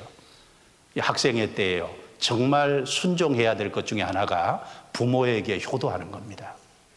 정말 부모님에게 순종하는 그래서 성령께서 참으로 우리에게 가르쳐 주시는 말씀이 학생 때는 부모 밑에 있으니까 부모에게 절대적으로 순종하고 부모에게 효를 행하고 부모의 마음을 편하게 해드리고 이것이 하나님을 기쁘게 하는 것이라는 걸 알게 되는 겁니다. 부모를 공경하고 부모에게 순종하는 이것이 하나님이 보실 때 거룩한 삶인 거예요. 한번 잘 생각해 봐요. 여러분 십계명 중에 사람에게 주신 계명 중에 가장 첫 번째가 살인하지 말라 위에가 내 부모를 공경하라잖아요. 그리고 다른 계명들은 약속이 안 붙어 있어요. 근데 출애굽기 20장에 보면 부모를 공경하라는 것에는 땅에서 장수하리라고 하는 땅에서 잘되고 장수하리라는 약속이 붙어 있잖아요. 왜 그럴까요? 그게 그만큼 어려운 것이기 때문에 그럴 겁니다. 어려운 것이지만 중요한 것이니까 하나님이 약속까지 붙어 놓은 거예요. 왜 이게 중요하냐면 잘 생각해 봐요. 하나님이 땅에서 위아래를 만들어 주셨어요. 부모가 있고 자녀가 있습니다. 남편이 있고 아내가 있습니다. 주인이 있고 종이 있어요. 그리고 왕이 있고 백성이 있어요. 왜 위아래를 만들어 뒀냐면 아래에 있는 사람은 기본적으로 위에 있는 사람을 공경하고 순종해야 된다는 걸 가르치는 거잖아요. 여러분, 부모를 무시하는 것은 잘 들어요. 부모를 무시하는 건 하나님을 무시하는 겁니다. 여러분, 하나님 아버지잖아요. 부모하고 하나님하고요. 부모하고 하나님하고 보면요. 하는 일이 비슷하잖아요. 부모는 자식을 낳아주잖아요. 그리고 부모는 자식을 양육하지 않습니까? 그리고 어, 자식을 인도하잖아요. 그리고 자식에게 필요한 걸 공급하잖아요. 그리고 자식을 교육하고 훈계하지 않습니까? 자, 하나님은요, 우리를 구원하시잖아요. 우리를 영적으로 탄생시키고, 그리고 우리를 양육하시고 우리에게 필요한 걸 공급하고 우리를 보호하고 우리를 인도하고 하나님이 하시는 일이 부모 하는 일하고 닮은 꼴 아닙니까? 그래서 육신의 아버지, 영의 아버지. 자, 우리가 육신의 부모를 공경하지 못하면요. 하나님 공경하는 걸 어디서 배울 거예요? 부모를 공경하는 그 속에서 하나님을 공경하는 걸 배우는 겁니다. 부모 공경하는 걸 못 배우면요. 하나님 공경하는 건 그 못하는 거예요. 히브리서 12장 찾아보겠습니다. 히브리서 12장. 히브리서 12장 9절입니다. 9절. 자, 같이 읽어보겠습니다. 또 우리 육체의 아버지가 우리를 징계하여도 공경하였거든 하물며 모든 영의 아버지께 더욱 복종하여 살려 하지 않겠느냐. 육체의 아버지가 우리를 징계하여도 공경하였다. 영의 아버지께는 더욱 복종하여 살려 하지 않겠느냐. 여기 육체의 아버지가 있고 영의 아버지가 있죠? 우리를 낳아주신 육체의 아버지입니다. 하나님은 영의 아버지인 거예요. 육체의 아버지를 공경하는 걸 통해서요, 하나님을 공경하고 하나님께 복종하는 것을 배우는 거예요. 자, 그러니까 잘 생각해 봐요. 아버지를 무시하고 어머니를 무시하는 건 뭐와 같은 거예요? 하나님을 무시하는 겁니다. 그러니까 큰 죄가 되는 거예요. 창세기 9장에 보면은요, 홍수 이후에 노아가 포도 농사를 지어서 포도주를 먹고 취했습니다. 근데 그걸 함이라는 아들이 그 아버지 벌거벗은 모습을 보고요. 나가서 고했다. 떠벌리고 조롱하고 했어요. 그 다음에 샘과 야벳이 뒷걸음쳐 들어가서 아버지 하체를 덮어줬습니다. 하나님이 노아를 저주했어요? 함을 저주했어요? 노아는 도덕적인 죄를 지은 거고 함은 질서적인 죄를 지은 겁니다. 함이 저주를 받았잖아요. 함의 아들 가나안이 저주를 받았습니다. 여러분 어떤 것이 더 큰 죄예요? 도덕적인 죄보다 부모에게 불순종하는 것이 훨씬 더 큰 죄입니다. 그러니까 살인죄 앞에 부모를 공경하라는 명령을 하나님이 분명히 주셨잖아요. 그 위에 하나님 경외가 있습니다. 부모 공경을 통해서 하나님 경외를 배우니까 부모를 무시하는 건 하나님 무시하는 거고 부모를 공경하는 것을 배우지 못하면 하나님 경외하는 것을 배울 수 없다고 얘기하고 계시잖아요. 그러니까 부모를 무시하는 것은 큰 죄가 됩니다. 그러니까 어떻게 말했냐? 부모를요, 저주하고 축복하지 않는 것은요, 반드시 죽이라고 했잖아요. 성경에요. 반드시 죽이라 그랬거든. 세상에 그렇게 엄한 명령이 있어요. 출애굽기 21장 한번 보세요. 출애굽기 21장.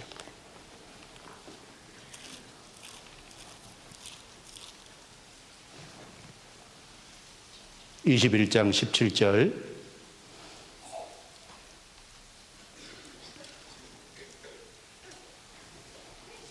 (21장 17절) 같이 읽겠습니다. 그 아비나 어미를 저주하는 자는 그냥 죽일지니라예요. 반드시 죽일지니라예요. 그 저이 이 구절을 보고 깜짝 놀랐어요. 반드시 죽일지니라. 이제 그게 이제 하나님 무시하는 거거든요. 하나님 경외하는 것을 그러면 못 배우게 되는 거예요. 그러니까 사실은 희망이 없는 사람이다 그 말이거든요.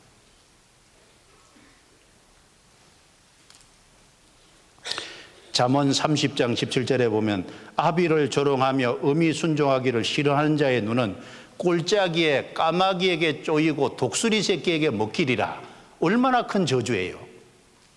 그 아비를 조롱하며 음이 순종하기를 싫어하는 자의 눈은 까마귀와 독수리 새끼가 빼먹어라.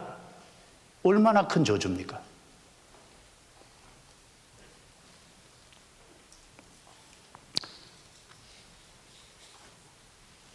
그런데 성경에 보면은 부모에게 순종하는 사람은 다 잘 됐거든요. 그 요셉이라는 사람은 어, 아버지 심부름 갔다가 애굽으로 팔려갔지만 총리가 됐잖아요. 아버지 심부름을 잘하니까 아버지에게 효를 하고 순종하니까 잘 되게 해줬지 않습니까? 고난을 엮어서 어, 좋은 길로 하나님 이끌어 주신 겁니다. 사실은 사울이라는 사람도 아버지 심부름 하다가 사무엘에게 기름 부음을 받았잖아요. 다윗도 아버지 심부름 갔다가 사실 골리앗과 맞닥뜨려서 골리앗과 싸워서 이겨서 두각을 나타낸 거지 않습니까? 그왜 그런 내용을 성경에다 기록을 해놨냐?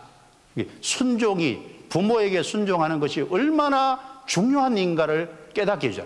틀림없이 부모에게 학생 시절에 순종하고 살면요 하나님이 잘 엮어서 귀하게 쓰게 해주실 겁니다. 그런데 아버지를 반역한 압살롬은 어떻게 됐습니까? 다윗을 반역했잖아요. 노새를 딱 타고 가는데 머리카락이 아름다웠잖아요. 머리카락이 상수리 나무에 딱 걸리고 노새가 딱 빠져나가니까 대롱대롱 매달렸지 않습니까? 상수리 나무에. 그러니까 요압이라는 사람이 심장을 찔러서 그 자리에 죽였잖아요. 비참하게 죽었죠. 왜 그런 내용을 성경에다 기록해 놨냐고 말입니다. 그래서 하나님 말씀을 잘 읽고 묵상하다 보면 아, 이 학생 시절에 부모를 공경하고 부모에게 순종하는 게 이게 그렇게 중요한 문제구나. 이것이 잘 돼야 하나님을 경외하는 걸 배우고 하나님 높이는 걸 배우니까 아, 이것은 잘해야 되겠구나. 그 생각이 들잖아요. 그리고 또 하나 잠깐만 시간을 더 쓰겠습니다. 레위기 11장, 레위기 11장 하나만 더 얘기하겠습니다. 레위기 11장 9절부터 12절에 또 거룩한 것 물고기 중에서 지느러미가 있고 비늘 있는 거잖아요. 여기 보시면 우리 이제 물고기 다 아니까 여기 보세요. 여기 비느러미가 있고 진, 비늘이 있고 지느러미가 있습니다. 여기 여기 여기 등 지느러미, 뭐 가슴 지느러미, 배 지느러미, 뭐뒷 지느러미, 꼬리 지느러미 있는데 이게 등 지느러미, 가슴 지느러미, 배 지느러미, 이뒷 지느러미, 요 앞에 있는 이런 지느러미 있잖아요. 이것을 이제 균형 잡는 용도로도 쓰고 수평 잡는 용도로 쓰고 좌우 방향을 잡는 용도로도 쓰고 그리고 꼬리 지느러미가 하는 일은 탁 튀면요 앞으로 쫙 나가잖아요. 그게 이제 균형을 잡고 방향을 잡는 이게 이제 지느러미 하는 역할이고 그리고 딱 추진력에 나가는 이게 이제 거룩한 삶이라는 게 뭐냐? 단지 도덕적으로 깨끗한 걸 넘어서서 삶의 방향과 목적, 가치관을 바르게 정하는 겁니다. 우리 학생 시절에요. 내가 뭘 위해서 살아야 될지 삶의 목적과 가치관을 방향을 바르게 정해야 되는 거예요. 방향을. 내가 주님의 뜻과 주님의 영광을 위해서 남은 생애를 살겠다. 내가 저 하늘에 있는 영원한 것을 위해서 살겠다. 내가 이뤄진 영혼 건지고 인생 살겠다. 내 남은 생에 성경을 정말 가까이 하겠다. 내가 그리고 교제 가운데에서 형제 자매들 복음이 전해진 것에 내가 봉사하겠다. 내 마음을 바르게 정해야 되잖아요. 삶의 방향과 목적을 바르게 정하고 그리고 꼬리 지느러미가 탁 치면 앞으로 나가잖아요. 여기에 쫙 나가는 것처럼 어려운 굴곡이 생긴다고 해서 딱 막혀서 주저앉으면 안 되잖아요. 밀고 나가는 게 필요하잖아요. 그 인도 선교사 윌리엄 캐리가 있거든요. 그분은 이제 현대 선교의 아버지라고 불리는 분인데 인도에 가서 고생을 진짜 많이 했잖아요. 7년 동안 전도했는데 겨우 한 명이 침례받았나 그래요. 그런데도 꾸준히 아내도 문제가 생기고 자식도 문제가 생기지만 아주 그 어려움 속에서도 굴하지 않았잖아요. 그리고 그 인도 쌍크리스토라는 그 언어로요, 성경을 다 번역을 했는데, 아니, 한 번 바깥에 선교하러 나갔다 오니까요, 집에 불이 나서 몽땅 태워버렸네? 인색이고 뭐고 몽땅 다 태워버린 거예요. 번역본도 다 태웠습니다. 그러니까 하나님 앞에 무릎을 꿇었다 그러잖아요. 그리고 기도하기를 하나님, 제가 번역한 게 하나님 마음에 안 들었나 봅니다. 그 제가 다시 번역할게요. 그래가지고 인도의 여러 말로요 번역을 재차했다 그러잖아요. 그 인도에 가면요 그 윌리엄 캐리가 번역한 성경이 지금도 사용되고 있습니다. 그러니까 지느러미가 수평을 잡고 균형을 잡고 방향을 잡는 것처럼 우리 인생의 방향에 분명한 가치관과 목적을 딱 세우고 그리고 추진력 있게 쫙 밀고 나갈 때 그게 하나님 보실 때 거룩한 거잖아요. 이번에 네 번 말씀 들으면서요. 좀 마음의 결심과 결단을 해봐요. 삶의 기준과 목표, 목적을 한번 분명히 세워봐요. 그리고 한 해 동안 밀고 나가야 되잖아요. 한 해 동안 한 사람이라도 건져야 될 거 아니에요. 그죠? 한 해 동안 내가 형제 자매 내 가까운 신앙의 친구들을 내가 더 사귀겠다. 이것도 좋은, 좋은, 좋은 방향이잖아요. 그 성경을 좀 한 해 동안 꾸준히 읽겠다. 좋은 방향이잖아요. 내가 하루에 얼마 시간을 가지고 기도하겠다. 좋은 방향이잖아요. 내가 부모님 말씀에 순종해서 학생 때 내가 공부를 성실히 하겠다. 그 좋은 생각이잖아요. 그 좋은 것들의 방향을 세우고 밀고 나가야 된다. 그 말이잖아요. 자, 그리고 이 비늘은, 비늘은, 예, 물건에 물체에 부딪힐 때하고 안 부딪힐 때, 안 부딪힐 때 문제 없어요. 근데 물체에 딱 부딪히면 비늘이 보호를 해줘요. 상처를 막아주잖아요. 우리 학생 시절에요. 아, 친구 때문에 무슨 상처받고, 말 때문에 상처받고, 교회에서 형제 자매 때문에 상처받고, 상처 너무 많이 받는다는 건 무슨 말일까요? 비늘이 제대로 없는 거예요. 그렇죠? 신앙이 아직 약한 거예요. 전신갑주를 입지 않은 겁니다. 갑옷으로 무장을 안 했다는 거잖아요. 신앙생활을 끝까지 해가려면요. 무장을 잘해야 되거든요. 신앙생활을 하면 전신갑주를 입으라 그랬죠? 여기 보세요. 자, 여기 보시면은 에베소서 6장에 보면 하나님의 전신갑주를 입으라 그랬는데 그리고 전신갑주를 취하라. 전쟁에 나가려면 완전 무장을 해야 되잖아요. 입으라 명령입니다. 취하라 취하라 그 말은 어떤 말일까요? 그 그걸 취하는 데는 어떤 희생이 드는 거예요. 수고가 드는 겁니다. 저절로 주어지는 게 아니잖아요. 근데 여기, 여기에 보면 구원의 투구가 있습니다. 의의 흉배가 있습니다. 진리의 허리띠가 있습니다. 믿음의 방패가 있습니다. 성령의 검이 있어요. 평안의 복음의 예배함으로 신을 신고 완전 무장이잖아요. 이 복음이 확실해야 돼요. 자기 구원 문제가 확실해야 되잖아요. 그러면 구원받고 빛된 생활, 의의 흉배가 있어야 되잖아요. 진리의 허리띠를 딱, 허리는 힘을 쓰는 것이잖아요.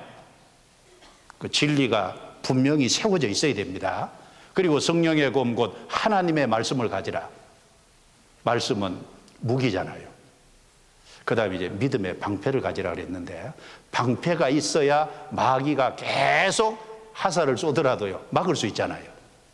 마귀가 무슨 화살을 쏠까요? 마귀가 화전, 불화살을 쏜다고 에베소 6장 얘기했는데, 아이, 부모 말 듣지 마. 친구 말이 더 중요하지. 쓸데없는 불화살을 쏘아야 되잖아요. 근데 말씀이 분명히 세워져 있고, 뜻이 분명히 새겨져 있는 사람은요, 아이, 그 말 안 듣잖아요. 부모 말이 중요하지.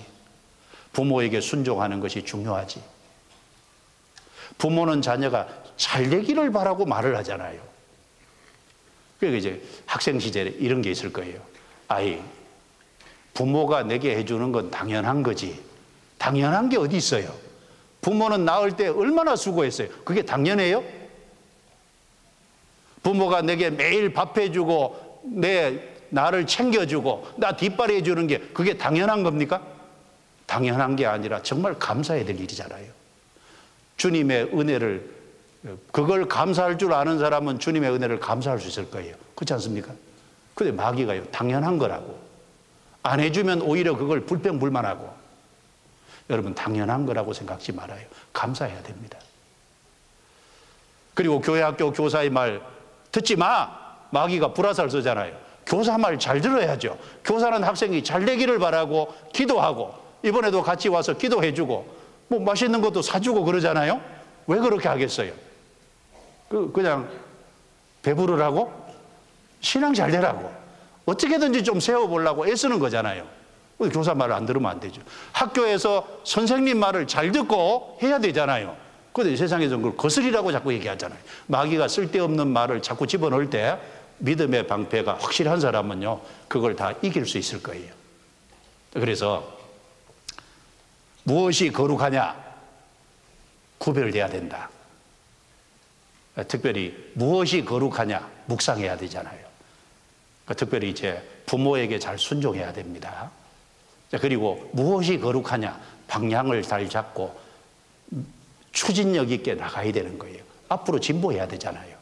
그리고 전신갑주를 입고 이런 것이 하나님 보실 때 거룩합니다. 그래서 이 시간 좀 두 가지를 좀 깊이 생각했으면 좋겠어요. 하나는 자기 구원 문제를 좀 분명히 하자.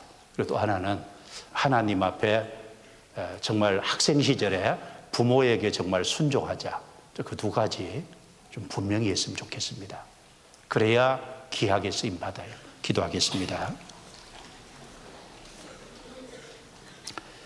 하나님 감사합니다. 학생들의 발걸음을 동계 수련의 장으로 이끌어 주신 걸 감사합니다. 우리 학생들이 마음에 잘 살아보려고 하는 마음이 있다는 것을 알고 감사합니다. 학생들의 마음을 격려해 주시고 위로해 주시고 자신의 구원의 문제를 분명히 하고 또 하나님 앞에 거룩한 삶이 무엇인지를 깊이 생각할 수 있게 해 주시고 이번에 말씀을 통해 삶의 기준과 방향을 바르게 잡고 결심과 결단하고 갈 수 있도록 귀한 시간이 되게 도와주옵소서 나머지 모든 시간도 주께 부탁합니다. 우리를 구원해 주신 주 예수님 이름으로 기도드려옵니다. 아멘. 자, 수고하셨습니다.